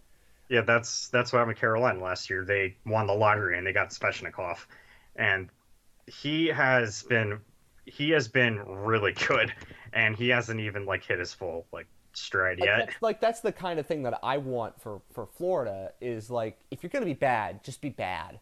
Don't be don't be mediocre. Don't be stuck in the middle. Like they are right now 11 points back of Columbus with two games in hand. Now they have lost all three games to the Blue Jackets. The only thing that's good for them is that they play basically the entire month at home. In February, they have one road game before the trade deadline. So if they're going to win, and they do play better at home than they do on the road, uh, so that would be that would be nice. But I think for most Panthers fans, it's just like you want something to believe in. And also Yeah. the thing is, if you're in if you're in South Florida, all the sports teams are garbage. Heat trash, Marlins trash, uh, the, the Dolphins are trash. You know, the, the, the Hurricanes football's trash. It's like I, I've always been just begging the Panthers take advantage of the market you have and run with it. Make this your place, and they can't do it. You know what I mean? And it, it's mm-hmm. frustrating as hell. But I- I mean, like both teams are in just really similar positions. It's quite ironic how both teams kind of are not the same team, but it kind of feels like you're writing the same story about both teams. Sort of, yeah. I feel like there's always kind of a kinship there. That's although like whenever it's like I always root for Arizona because it's like if they win, then it's good for everybody in hockey, right? yeah Because especially for Sun Belt teams, because they always get crapped on all the time, you know. And a lot of it is not just oh well, people don't show up because the teams are run by terrible, terrible, terrible people in many because ways they don't win. I mean that's and they don't win. Like, yeah. here's the thing: the Oilers. Everybody is yelling and screaming about the Oilers. The Panthers have been like that for the best part of two decades. And you know what happens in Florida? Everyone goes to the beach. You know Whereas like yeah, what Edmonton happens? What hockey happens with is the Hurricanes? Everybody starts yelling about NC State. hmm You know what I mean? Like that's the difference, and that there is very there are very few sports that have that dynamic in the league where it's like if one team is so bad, it just depends on where it is. Because if it's the Oilers, everyone talks about the Oilers, but if it's the Hurricanes, well, well, well what? Who cares? I mean, you look at Chicago, like you look at Chicago, they've had rough years too, like attendance wise, but and when they were bad, there's other stuff to do in Chicago. Not so much during the winter, but you got options as I far mean, as sports the- go here. So it's like we were hearing about the Flyers when they were firing, you know, Ron Hextall. Everybody's like, "Well, the Sixers have lapped them." I'm like, "Well, the Flyers are still going to play in front of a full building every night, and they're not going to lose interest in the same Well- way that other teams would." I mean, there was actually some there there actually was some talk about like people not showing up to games. They were like the tickets were sold, but people weren't showing up to games in Philly. Like I, stuff I, I have no sympathy for any of that Yeah. because you know you root for the Hurricanes, I root for the Panthers. I pay. Yeah, I know. I'm just saying, like. Yeah, I'm just saying there's like definitely. I'm just saying like there definitely was some kind of attendance, kind of there were there was some attendance problems kind of brewing in Philadelphia, but that was just the thing. They were like the Sixers. You got you got options there. There's Well, other like, things well, to do in those like, cities. The Sixers are really good. Yeah, and the Flyers are, you know, not. But even then, like they've won six in a row now, so it's like, well, what do you want to be, Flyers? You're not in a playoff race either. Don't even think about it. But yeah. With Car yeah with Carolina, it's a little like there's a lot of fans that didn't like the win streak when it was happening. They won five or six games in a row, but like people were talking like, oh, this is what they always do. Like they never turn it. They never, they never really get anything going until they're out of the playoff race. But you look at the lineups they were sending out. Then the team was ravaged by injuries. They had Greg McKegg uh, playing second line Oh, I center. Greg McKegg. Well, yeah, Greg Greg McKegg was actually actually had like a four game point streak during then, and it was a factor in wins. So it was like, okay, yeah, they it's like okay, yeah, it's a little annoying that they're winning games when they're out of it, but you look at the roster they're sending out here, it's like they shouldn't be winning any of these games. Like, Yeah. like it, it's just happening. You roll, you just it, like it's just happening. You you roll with it. You you haven't seen good hockey in a few months now, so let's just kind of enjoy this for what it is. I mean, I kind of say that too, but like last year with the Panthers, I was like, okay, they're playing well. They can't start fast. They always talk about starting fast. They don't know how to do that. I was happy they were playing well. I was happy they played well after what happened in Parkland, and that was good. And I was happy that the building was getting full, and there were some, I mean, full by Panther standards, which means 14,000 show up to watch them play the Coyotes, but that's better than what they've been getting recently. So I it was like, okay. And then I'm like, oh, they're actually in a playoff race. Well, crap. and then they miss it. And they're the second team in the history of the league to have that high a point total and miss the playoffs. And you're just like, oh, only the Panthers, Yeah. right? Because they're, cause they're in like the, the same boat. Is that just a playoff games would be good. But then again, remember a couple of years ago when everybody was saying, "Hey, look at the empty seats," and I'm just looking at them like, okay, you're looking for things to make fun of, and I that that annoyed the crap out of me because like I don't know if you've ever been to a game in Sunrise. I have not been to a game in, in, in Raleigh. I'd like to one time, but like the like Florida, it's it's different. Like you have to understand the dynamics of how the market works and how the dynamic of the Hurricanes in Raleigh works. yeah, I I know, think most people understand that. I know that arena is kind of in the middle of nowhere. That would be charitable. If you look out the arena to one side, you can actually see the swamps of the Everglades. Yeah, I've looked at it. road. I've heard people talk about all the time. Like Jamie, Jamie McLennan is an analyst on TSN. He used to play in Florida, and he's always like the first guy to kind of defend that market and just give you a little perspective on where exactly the arena is Well, and it's, how. it's, it's, of would tell people, imagine Canada in Sunrise. It's yeah, the same thing. And the Panthers, the difference is the, they're not building a new arena. And and also, again, everybody thinks, "Ooh, Miami." Well, no, that's not where that arena is.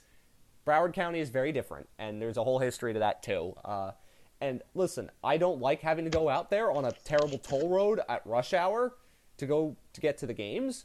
But like when that build and they just they built it too big. It's too big. It seats like nineteen thousand, and so when it's empty, it looks really empty. Yeah. But you know when they're good, people will show up. That's South Florida. Yeah. know, Carolina's got a pretty big arena too. well, that's because they built it for NC State. Yeah, that's yeah. That's yeah, Carolina is also a place where like if you win, people are going to come. But and it's also like if you if you give fans a reason there, like just to go out to a game, like they'll come. Like the promotional nights are really popular in Carolina, and if What there's do you a think of Whalers Night? people like I was I was kind of mixed on that just because I'm an out of market fan. I never had to I don't really the relocation stuff is a little like weird for me to kind of process.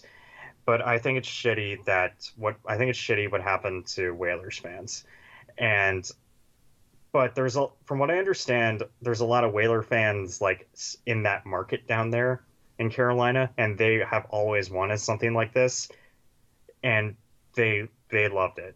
But Whaler fans outside of the market didn't like absolutely hated it. So like to Jack Edwards on I that did it. Uh, the righteous I've never seen anything like that. The righteous indignation that he had for what was happening there was spectacular. And I know with Jack Edwards it's a shtick in many Well, I- ways, but he yeah. genuinely believed it, and I was laughing. well like How, Edward, I how is the the Bruins broadcast going to take this? You know what I mean? yeah I know It was Edwards great. is uh I know Edwards is like he loves like New England hockey, so I can understand why he has some kind of like emotional connection there. But like the Whalers night thing, I just kind of I kind of stayed out of that. I wasn't a huge fan of it just because it's like we're the hurric like the team is the Carolina Hurricanes now. They have their it's like they need I, I'd rather they kind of build their own brand rather rather than kind of build off something that's not theirs Well, anymore. it did make them money. It did, but like they also the fan like everybody that went to that game had like the time of their lives, and that that really kind of that maybe kind of ease off it a little bit. The The, Panthers, the Panthers the jerseys were nice. The jerseys Panthers were had nice that. too. Remember, remember the year when Luongo and Montoya got injured in the game, and then they actually did a promotion based off of that. I like, Oh yeah, that was good, Panthers. And back when Kevin Spacey wasn't a horrible waste of blood and organs, when they did Spacey in space, I, I've, Yeah. I've gone back and looked at those tweets, And again, we didn't know what was going on with Kevin Spacey at that time. And now, I mean, it looks terrible in hindsight because Kevin Spacey's a horrible human being. But when you looked at it at the time, I'm like, hey, they did this properly. They actually built on a thing and made it work and got Kevin Spacey to show up at a game when there were 19,000 people there. I was like, that's what the Panthers should be doing. And now, I mean, they're not doing what they used to do. Like, they, they do something called Legacy Saturdays now, where they'll have, like, old Panthers show up and they'll talk about them. One was Bryan McCabe when the Leafs played, one was Tomas Vokoun. And one of the guys who, who covers the team, I think Jameson for the, for the team, was like, we were I remember watching those games and when when they had a whistle for a save, they sponsored the save. The save was sponsored. That's how bad it was. If you look at the empty seats, you can see the sponsorship tags on the back of the seats. Like that's how much they tried to make money in every single way possible. And Yeah, like, there's I- something charming about that. But I remember when they actually advertised directly to opposing fans, and it was bad. Like, I remember that. Yeah, they're the promotion for like Montreal fans in Florida. They always show Yeah. up no matter what. And now I've always said, like, if you're a Panthers fan, you need to be a cynic. Because if you are, you'll love being a Panthers fan. Because do you hate New Yorkers that aren't really New Yorkers that have lived in Florida for 20 years, bandwagon the Rangers when they show up? You'll love going to Panthers games when the Rangers show up. What about do you hate the Snowbirds from Quebec? Show up when the Canadiens show up every year around New Year's. Do you hate the bandwagoning Bruins and Leafs and Blackhawks fans? Well, show up then. Like that, I've always said is like if you're a cynic, the Panthers are the perfect team for you because you get to make fun of all the visiting fans when they show up, and they're probably also the people who say South Florida shouldn't have a hockey team, and yet when they show up, they put money in the Panthers and Broward County's pocket. I love it. Yeah, Carolina has uh Carolina kind of has that too. A lot of visiting fans. but not as bad as Yeah. Florida does. Well, I mean, it depends on the team really, because there's a lot of there used to be a lot of Saber fans that went to games there. Uh, Penguin fans populate the. If there's a if it, there's a Penguins game, the Penguins are in town there. It's basically a home game for Pittsburgh, Well, and that's, same that's with what I'm about to Boston. watch when the Penguins show up next week. But it's really the worst is Montreal. Obviously, is the worst. It's gotten much worse with Toronto now that they're good. When the Leafs were bad, no one cared. Uh, the Rangers is the other one. I think most people hate the Rangers more than any other. For me, it's it's definitely Montreal and the Rangers, but like it's happened with the Bruins, it's happened with the Blackhawks, it happens with the Flyers, and everyone talks about that. Like I was watching the Panthers uh, Flyers game right after the Panthers Canadiens game, and I live it outside of Philadelphia, so I got the Flyers feed for that game, and they were like, "Hey, wait, wasn't the entire building filled last night just with Montreal fans?" And I'm like, "Guys, you know that's why they schedule the game for that time every year, right?" The Panthers ask for it and they get it because they know the building will be full. Like Jonathan Huberdeau's little sister sings the Canadian national anthem during those games. They've leaned into it now by and I'm like, that's what the Panthers should do. But that's that's part of the the edifice of it. And I've always said like I want the Panthers to play Montreal in the playoffs just to see what happens. Like there would be Habs fans there, but the Panthers fans would show up and they'd have a lot more fun, I think, in games like that. But Yeah, for sure. Like if you a lot of well, I noticed with Carolina, a lot of te- a lot of Penguin fans there are also Hurricanes fans because they either they lived in the area before the Hurricanes had a team, or they just bandwagon the Penguins, or they bandwagon the Hurricanes. But a lot of them cheer for the Hurricanes too, just not when they play Pittsburgh. So that It's happens a little- in Florida. That happens it- in Florida. yeah, it's kind of it, that. So like those fans are definitely good for the market too because they might become a Hurricanes fan like as their second team or something, but they're going to go to other games. Like they just won't. They won't only go there when Pittsburgh is in Like, town. So like if if Gary Bettman is so hell bent on not moving the Arizona Coyotes, he's never moving the Florida Panthers. They will never move. Like people Yeah. are always freaking out that they're going to move. South Florida is the transient market, and it will always be. They will never move the team out of Florida because then what are you going to do with the Lightning? They just sort of exist. Like the Lightning are good, but remember they were run by completely hilariously bad ownership in the past, and then they got a good one. So it's like if only the Panthers could get good ownership. But uh, I want to get back to other some brief hockey things before we tie this up in a bow because it's been already 90 minutes, but this has been a lot of fun.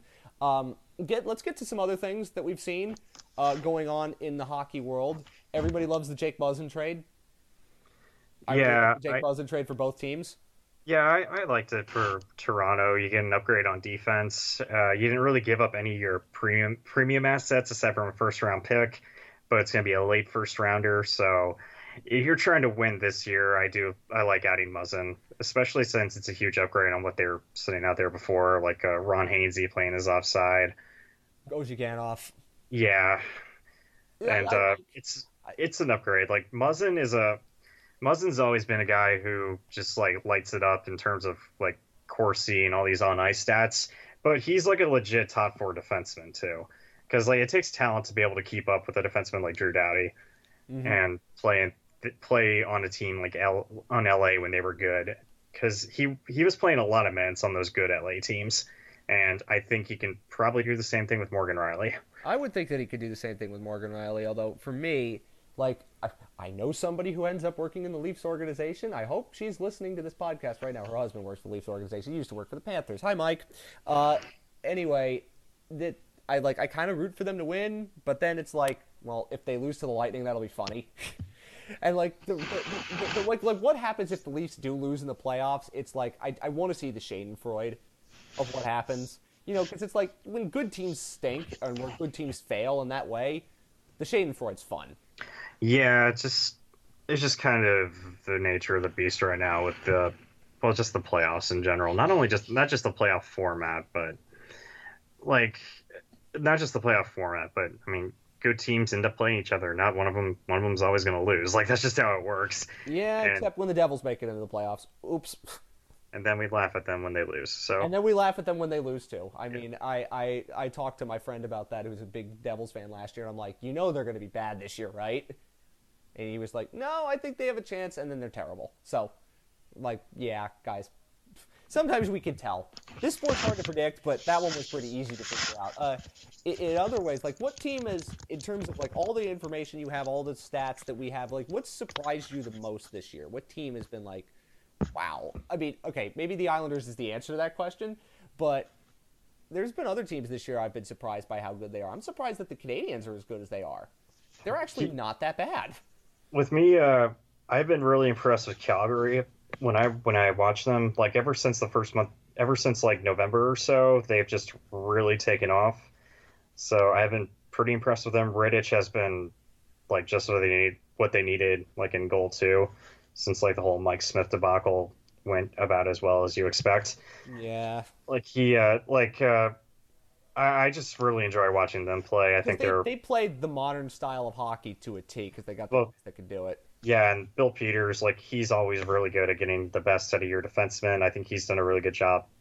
He's done a really good job, like some of their with some of their young defensemen too, like Kylington and uh, Rasmus Ras- Andersson. yeah, Rasmus Andersson's a guy who's been like who's been super impressive in my tracking. Like he's been kind of like a mini Roman Josi there, like as far as he grades out with zone entries.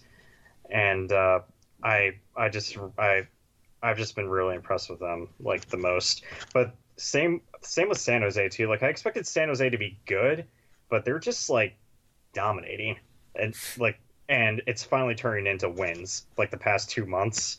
Like Well, the, fa- the past the the past two oh well like the past two well aside from the Florida game, but like the, yeah, the because they were past two awful months in they that game. have I'm like, yeah. wait a minute, how could they be this bad?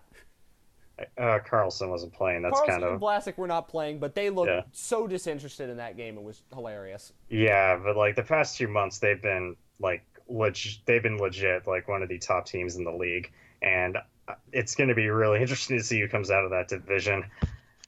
God, But, uh, that- right now it's like San Jose and Vegas might have to play each other in the first round. And again, Yeah, Vegas. why the Vegas is another. exists and why people hate it, but the first round's the best round of the Stanley Cup playoffs anyway. Like, to me, it doesn't matter like what round, what round you go out in. Either you win the cup or you don't. But I'm kind of Well, unless you're unless your team's like the Panthers and Hurricanes, in which case just getting in matters. yeah, yeah. But like to me, to me, I don't really care like when a team gets knocked out of the playoffs, second round, third round. Like, I mean, well, the uh, Predators do because they held up a Western Conference regular season champion banner. I was just about to say Ottawa made the conference finals like two years ago. Who remembers that? Well, I mean, they were a goal away from making the final. Yeah, that They were in that would. overtime of Game Seven. I can't believe. Uh, you know, it's kind of surreal to think about that in hindsight. Well, this sport is is when I look at the comparison to the NBA because everybody does that now, and I, I compared the the Panthers trade the Porzingis trade. Like the NBA's product is terrible in many ways. It's boring. it's more of a soap opera. Like the stuff that happens off the court is far more interesting than happens on it, but it's marketed so well. So everybody's interested in that. You know what I mean? Like Yeah, I- if Anthony Davis becomes a Laker, I'm like, well, congrats. Nobody wants to deal with the Lakers having all these players, but it's like, you know, the product itself. It's like you can. The entire regular season doesn't matter. In the NHL, it doesn't matter, but in the NBA, it really doesn't matter. In the NBA, the first two rounds of the playoffs don't matter. But like the everything surrounding the NBA right now has made it just captivating and interesting, even for somebody like me who doesn't like it. Now, the NHL, the product is as good as it's ever been. The actual hockey is fantastic in many ways, but they can't market the crap out of it. You know, Yeah, I mean, when gritty is your most popular thing in in Well, ten go. years, so. Like like like okay maybe if it would be different if connor mcdavid wasn't playing with the friggin oilers and he was getting wasted but it's like you know i want to watch these players. I want to watch like the leafs and jets would be an amazing stanley cup final but it would be terrible in the us because it's two canadian teams that no one knows about and most people can't put winnipeg on the map you know but it's like the product's great and that the NBA, the product is completely awful in many ways. You know exactly what's going to happen, and yet it's captivating. It's the complete, you know, opposite.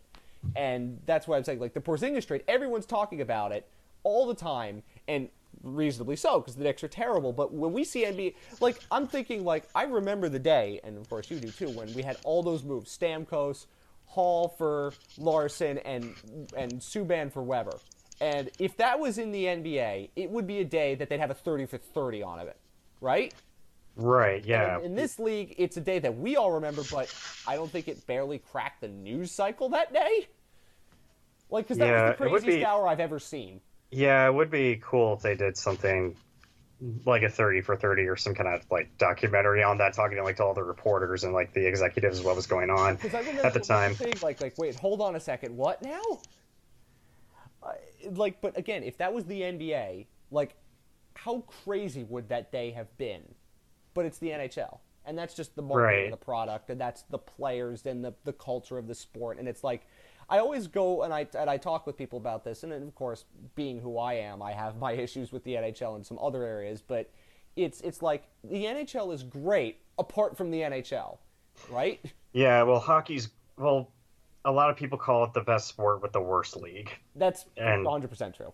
100% yeah and that's that's pretty accurate And i mean I- there's a lot of things that there's a lot of things that just aggra- aggravate me and piss me off about the about the nhl because they're just com- they just do so much stupid shit like And like I, I, I can't even scratch the surface of it and it's like but at the same time but at the same time you have the best it's the best players playing like you're the best sport I mean, and doing going at a million miles an hour, doing Yeah. two things at once, and doing it in ways that you just you wouldn't otherwise ever imagine. it's like unfortunately they had to be they had to be sanctioned by a league that doesn't really know what the hell they're doing as far as especially as or- far as or- marketing and Well, I think some. I mean, I- I Protection of the players, all that. Like at least PK Subban kind of has broken that mold. But Yeah, he's the I- only one. Yeah I've, I watched a little of that uh PK Project show actually. the P oh the the PK Project I think well, the, his comedy special was okay. Like, I'm gonna be honest, I had just watched a segment from James Corden that was cringeworthy bad, and the PK thing was was funnier because it wasn't James Corden. oh I didn't watch that I was talking about the documentary. Well, even the PK thing Project stuff yeah. is not terrible, but you know, like I want more of that in the league, and that it takes a lot. And now we're talking about personalities with people like Brent Burns saying, "Hey, Steven Stamkos, nice guns," and you're just like, "Oh God, really?" Yeah, they. Yeah, there's a lot of dry personalities in the league, and it's kind of that's kind of how the players are taught to. And For- I, I, I am part of the group of people who are desperate for it to change because the NHL. I mean, if if if their biggest superstar wasn't a piece of cardboard, you know, could we?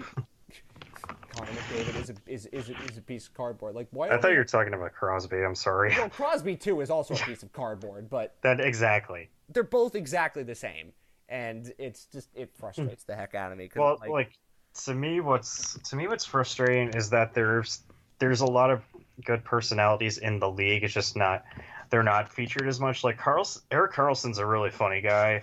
Uh, Sebastian Aho and Sebastian Aho in Carolina, he's Well, like been pretty. like he's been pretty funny with the media this year, so- I can't believe it took us long this long to get to that. The, the celebrations, I love them, Yeah, they're and yet pretty. the first talk about them in the NHL is how terrible they are. Yeah, it, I I didn't quite get that, but I kind of enjoyed how much it pissed people off. That Well, I, again, cynic. If you're a cynic, you love the NHL. I mean, I love it. I love the creative ideas. It's like, wait a minute, we don't have to just raise our sticks to the middle of the ice and then leave. Why can't we celebrate these things? I also enjoy that I was like I also enjoy that it was like Justin Williams who came with the idea, who's the oldest player on the team, so it's not just like like it's not just like a like a kids thing or whatever or one of so But then this is the league where Michael Del Zotto complains about people playing Fortnite. So yeah, that there is that too. Like I was hoping they would do like a Fortnite celebration at Center Ice to piss people off even I more. think So at some point. They'll have to get to it. because I mean Somebody celebrated scoring a goal with a Fortnite dance. they do that in the NFL. Like I, I- They do that in the NFL. Antoine Griezmann did it in the World Cup, and everybody was going, "What the hell's that?" And then everyone looks at them like they're stupid. It's Fortnite, guys. Come on, but I don't, I don't know. So let, let's tie a bow on this because it's been it's been a great fun to have you here. Obviously, we've talked about so much. So for you, I mean, everybody could find you uh, your name Corey Sznajder on Twitter, although you have to spell it because most people would not have assumed that your name is. It sounds different than how it's spelled. It's like Krzyzewski. It's another Carolina thing. yeah, well, uh, I, it's easier to find me at Shutdown Line on Twitter. Yeah, that's better. I keep forgetting what your handle is. I Yeah, I've only followed you and and known you for like five or six years on, on Twitter, and it's like I keep thinking like, wait, how long have I been on Twitter now and doing this? It's been almost nine years, and it's like how many of the great discussions that I used to have on Twitter, it's like have gone away. Like, because I, I now kind of don't focus on like my timeline. I'll tweet things and then look at responses from people and go and check the accounts I like, but I don't look at my timeline as much, except if it's for big events like the Super Bowl because I don't want to see political tweets all day. That they bore me to death, and I don't want to get angry. I'm already angry at the Panthers enough. So it's like, but it's like I remember I go back and looked at some of my tweets when I go to the archives. Like I really had a good relationship with Cam Charron on Twitter, and that was six years ago. It's weird. Yeah, that's a that's a real blast from the past there. It was. Wow. It was. I look back. I'm like, wait. I, I had a. I would make jokes with him all the time on Twitter. And it was fun. Yeah, he was a uh, he was a uh, fun guy to uh, talk to. Like he was one of the Well, we uh, can still talk to him. We just can't do it publicly anymore. yeah. I We do some haven't. sleuthing. Well, that's Yeah, he- everybody now. Yeah, he was definitely one of the uh, he was definitely one of the more funnier like sarcastic. Uh, Well, we Like- still have them, but I think the problem now is it's not a problem. I think like everybody's kind of like that now. Like it was different when most people weren't like that, but now everybody kind of is. So I don't know. Oh, oh, and one word on the Oilers. Uh, we have to say this before we go. At least the Panthers and Hurricanes are not the Oilers. They might Yeah. be the Oilers, but on a lesser scale. yeah, we'll see what the Oilers do now that Chiarelli's gone now, but I don't know. They haven't exactly done a great job of hiring people to run that ship. And- Um, I and I and it's like we need to get the Hague to charge the Oilers with a war crime so we can get Connor McDavid out of there. It's like I to me, people are talking about how bad that situation is and how long they're going to take to turn it around. But for to me, if you get somebody in there that is competent and just has a general idea of what they're doing, I think they could probably turn it around fairly easily. Because you still have Connor McDavid and you still have Draisaitl and Klefbom is a still is still a very good defenseman. There's a few contracts you got to get rid of, but I don't think it'll take like six years to turn that around. No, because as I said, like one of the things I talked with with somebody about with the Panthers last year is no one thought they were going to be good as they were, and I thought it was going to take years to clean up that mess. Turns out it might still take that long, but they were much better last year than I thought they were going to be as quick as they got to be where they were. So Yeah, what I'm kind of noticing with what I'm kind of noticing is that it's a little easier to get yourself out of messes than it used to be in this league. I think because we have now like some teams that don't spend all that much money and how you can like stash things on LTIR, you could get away with insurance, which means it might be on your cap, but you don't actually pay for it.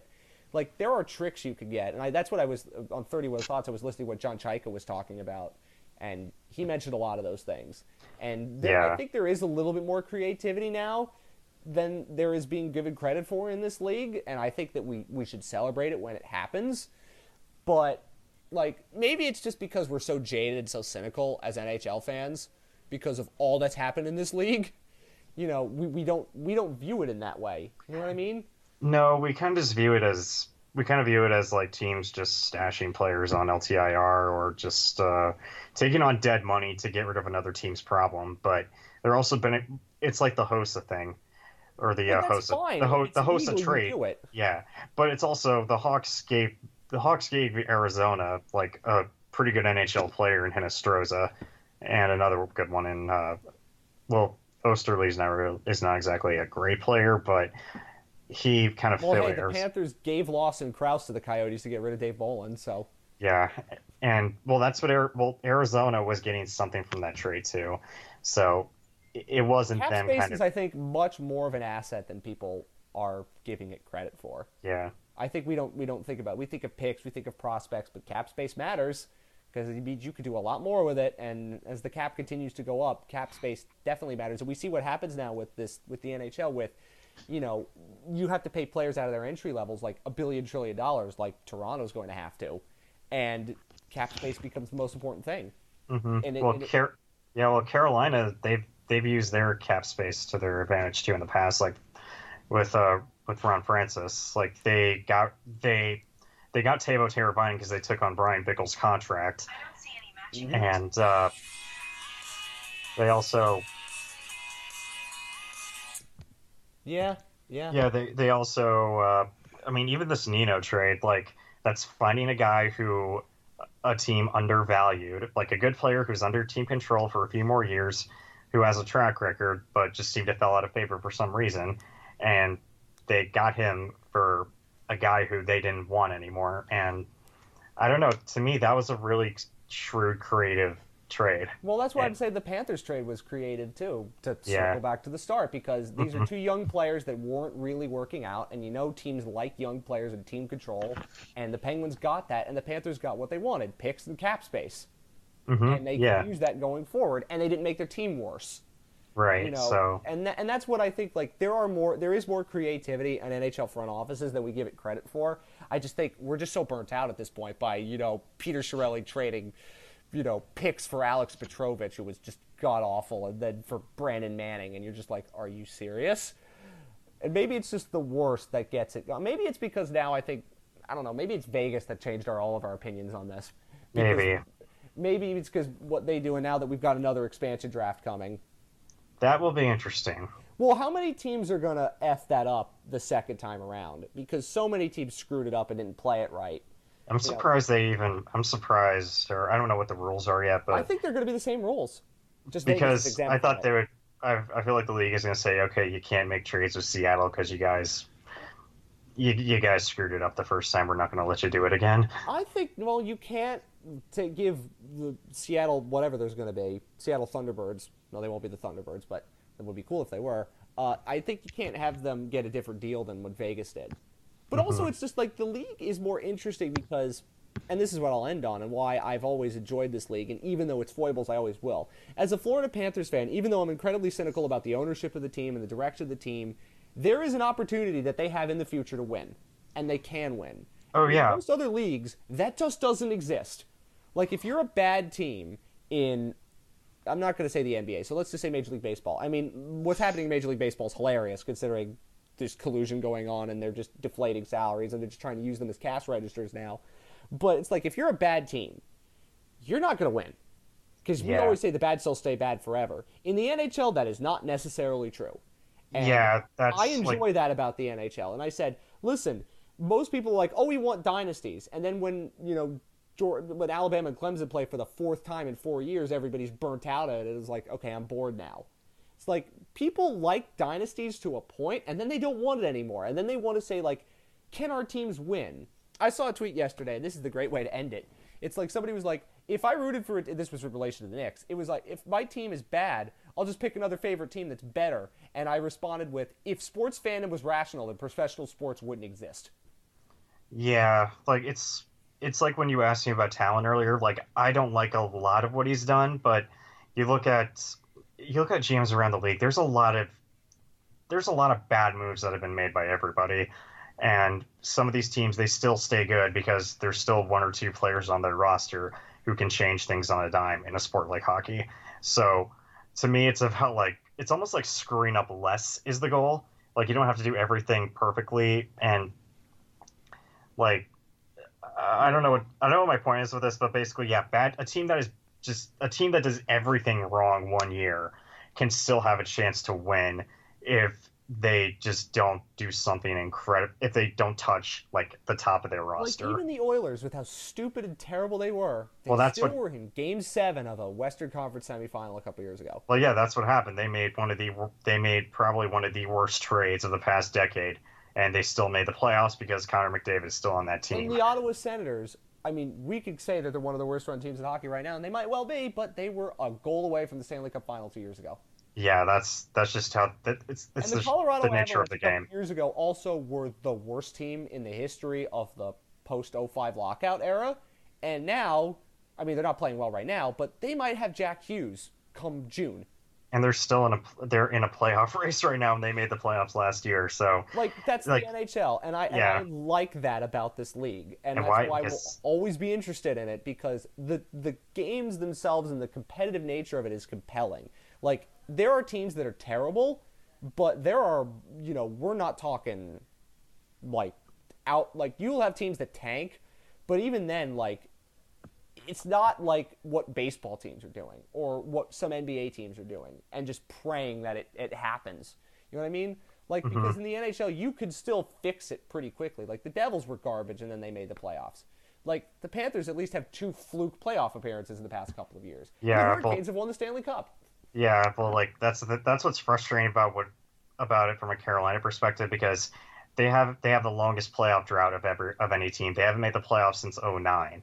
Ten years. But but right things are kind of fans are a little more optimistic now because they have their one C, they have Aho, they have Svechnikov who is going to be hopefully like their hopefully like their 30 40 goal scorer. So there are players on this roster that can totally change the landscape of this team just down a blink of an eye like that. So that's what that's kind of what we're hoping. That's like what the hope is right now for this team. Well, the hope is So- for everybody. And Well, yeah, but like Carolina never had didn't have anything like that for a few years now. Now they do. The Panthers So have Barkov, and they've kind of wasted him. And I, I will end it on this. And Corey, Yeah. thank you so much for being here. And just, wow, this was fun. We should Yeah. make more of these in the future. If if Tommy's still busy with work things, which who knows, we all are busy with work at time to time. Uh, it, it reminds me of like if people are making the argument that Connor McDavid should win the Hart Trophy, then you have to say the same thing about Alexander Barkov because he's doing the same thing for a team that's equally bad and equally disappointing. And Barkov, in many ways, does just as much. He doesn't score as much, but when you watch him play, I, I've always said like if you're going to make the McDavid for Hart argument, you have to make the Barkov for Hart argument in the same breath. And maybe I'm saying that wrong. Maybe I'm doing something I shouldn't do. But to me, after watching as much Barkov as I do, I'd like he's also like Hart Trophy good every single game because Bob Boughner plays him 30 minutes and burns him to a crisp. like I don't know if you've I don't know how many games you've watched this year where, where Barkov looks like he's literally dead on his feet and he can't do anything because he's played so many minutes. I feel I feel so bad for him, but I love him to death also. Again, Dale Tallon, archetype of bad GM, but took him over Jonathan Drouin and Seth Jones. That's the best decision the franchise has made in well, the best part of two decades. So there you have it. That's that's hockey for you. To quote John Forslund. I, I, I, I also didn't want to spend time talking about what happened with poor Kendall Coyne on, on Wednesday night. oh. But but John Forslund, very professional. Uh, I would have loved to have a candid moment to hear what he had to think about that. What That the was- producer saying in his ear. that that was just that was, was, just awful I to was watch. watching it a little bit before I went to go play Kingdom Hearts 3, which this entire day has distracted me from doing that. I just finished the Toy Story World, and it's very interesting. I, I'm having a lot of fun, and I've just seen an ad for it while we were recording this, and I saw the coin thing, and I went, "Oh my god!" I've seen like stuff at Nightmare on Elm Street that wasn't as terrifying as that. Yeah, that was. I wish I could kind of remove that from my memory, but I, uh, as it a- hap- It happened, unfortunately. It like, happened, and yeah. now we have the hockey world talking about it all the time. However, yeah, it's it's It's like they. I don't know. NBC tried to do something nice, and it just. Per- just blew up. the yeah. Yeah. and it well, I mean, like they'll they'll have her back on at some point. Yeah, and like I'm, like, I.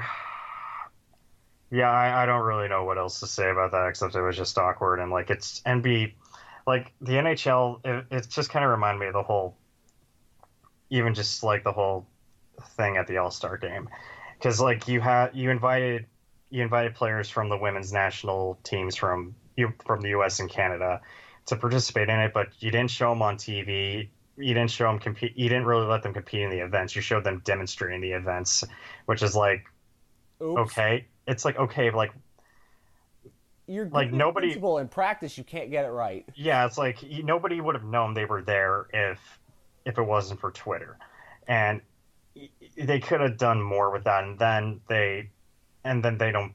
They have them donate money to charities instead of paying them, and it's like the money. I'm like, it's like you guys. It was right. There was an opportunity for you guys to do something pretty cool, and you you just made a mess of it. You kind of did, and then you effed it up. Oh well, but that's but that's hockey, and, that, and we love this sport for all of its little foibles. And for those of us who have a, a field day calling it out, as I tend to do sometimes, hey, I, I can't I can't complain. I'm still doing hockey podcasts, even though I have never been angry at the Florida Panthers that I have been at sometimes this year. And you know what? I root for a college team that was called a dysfunctional Viper Pit, and somehow the Panthers made me angrier. I mean, I don't know. It's it's it's preposterous stupid. Well, also you root- we, we we both root for NFL teams that are also run by cataclysmically dumb people too. So, but let's not get into that because that would just be going down another rabbit hole. And, the, and my my recording says two hours, so I've held Oh, you for too long. uh, this happens. Tommy and I would do podcasts, and we just go on for hours and hours, and there you go. But Corey, thank you. We'll do this again at some point because you're great. Again, Yeah. pick out your stuff. Where can people find it? Not just your Twitter, but all the passing information because people should be reading that and using it to give themselves a better perspective on hockey that they don't have already. Well, if you go to my Twitter page, um, you can, which is Shutdown Line, you can find a link to my Tableau profile, which has all the uh, which has all of the data that I've been tracking. You can look at players on an individual level. You can look at teams. You can look at how everybody grades out in zone exits, zone entries, passes, all that. And if you want to support my work, um, you can go to my Patreon page, which is also on my Twitter feed, and you can uh, pay seven dollars a month for access to the raw data, which I update daily, so you don't have to wait for me to upload everything on Tableau.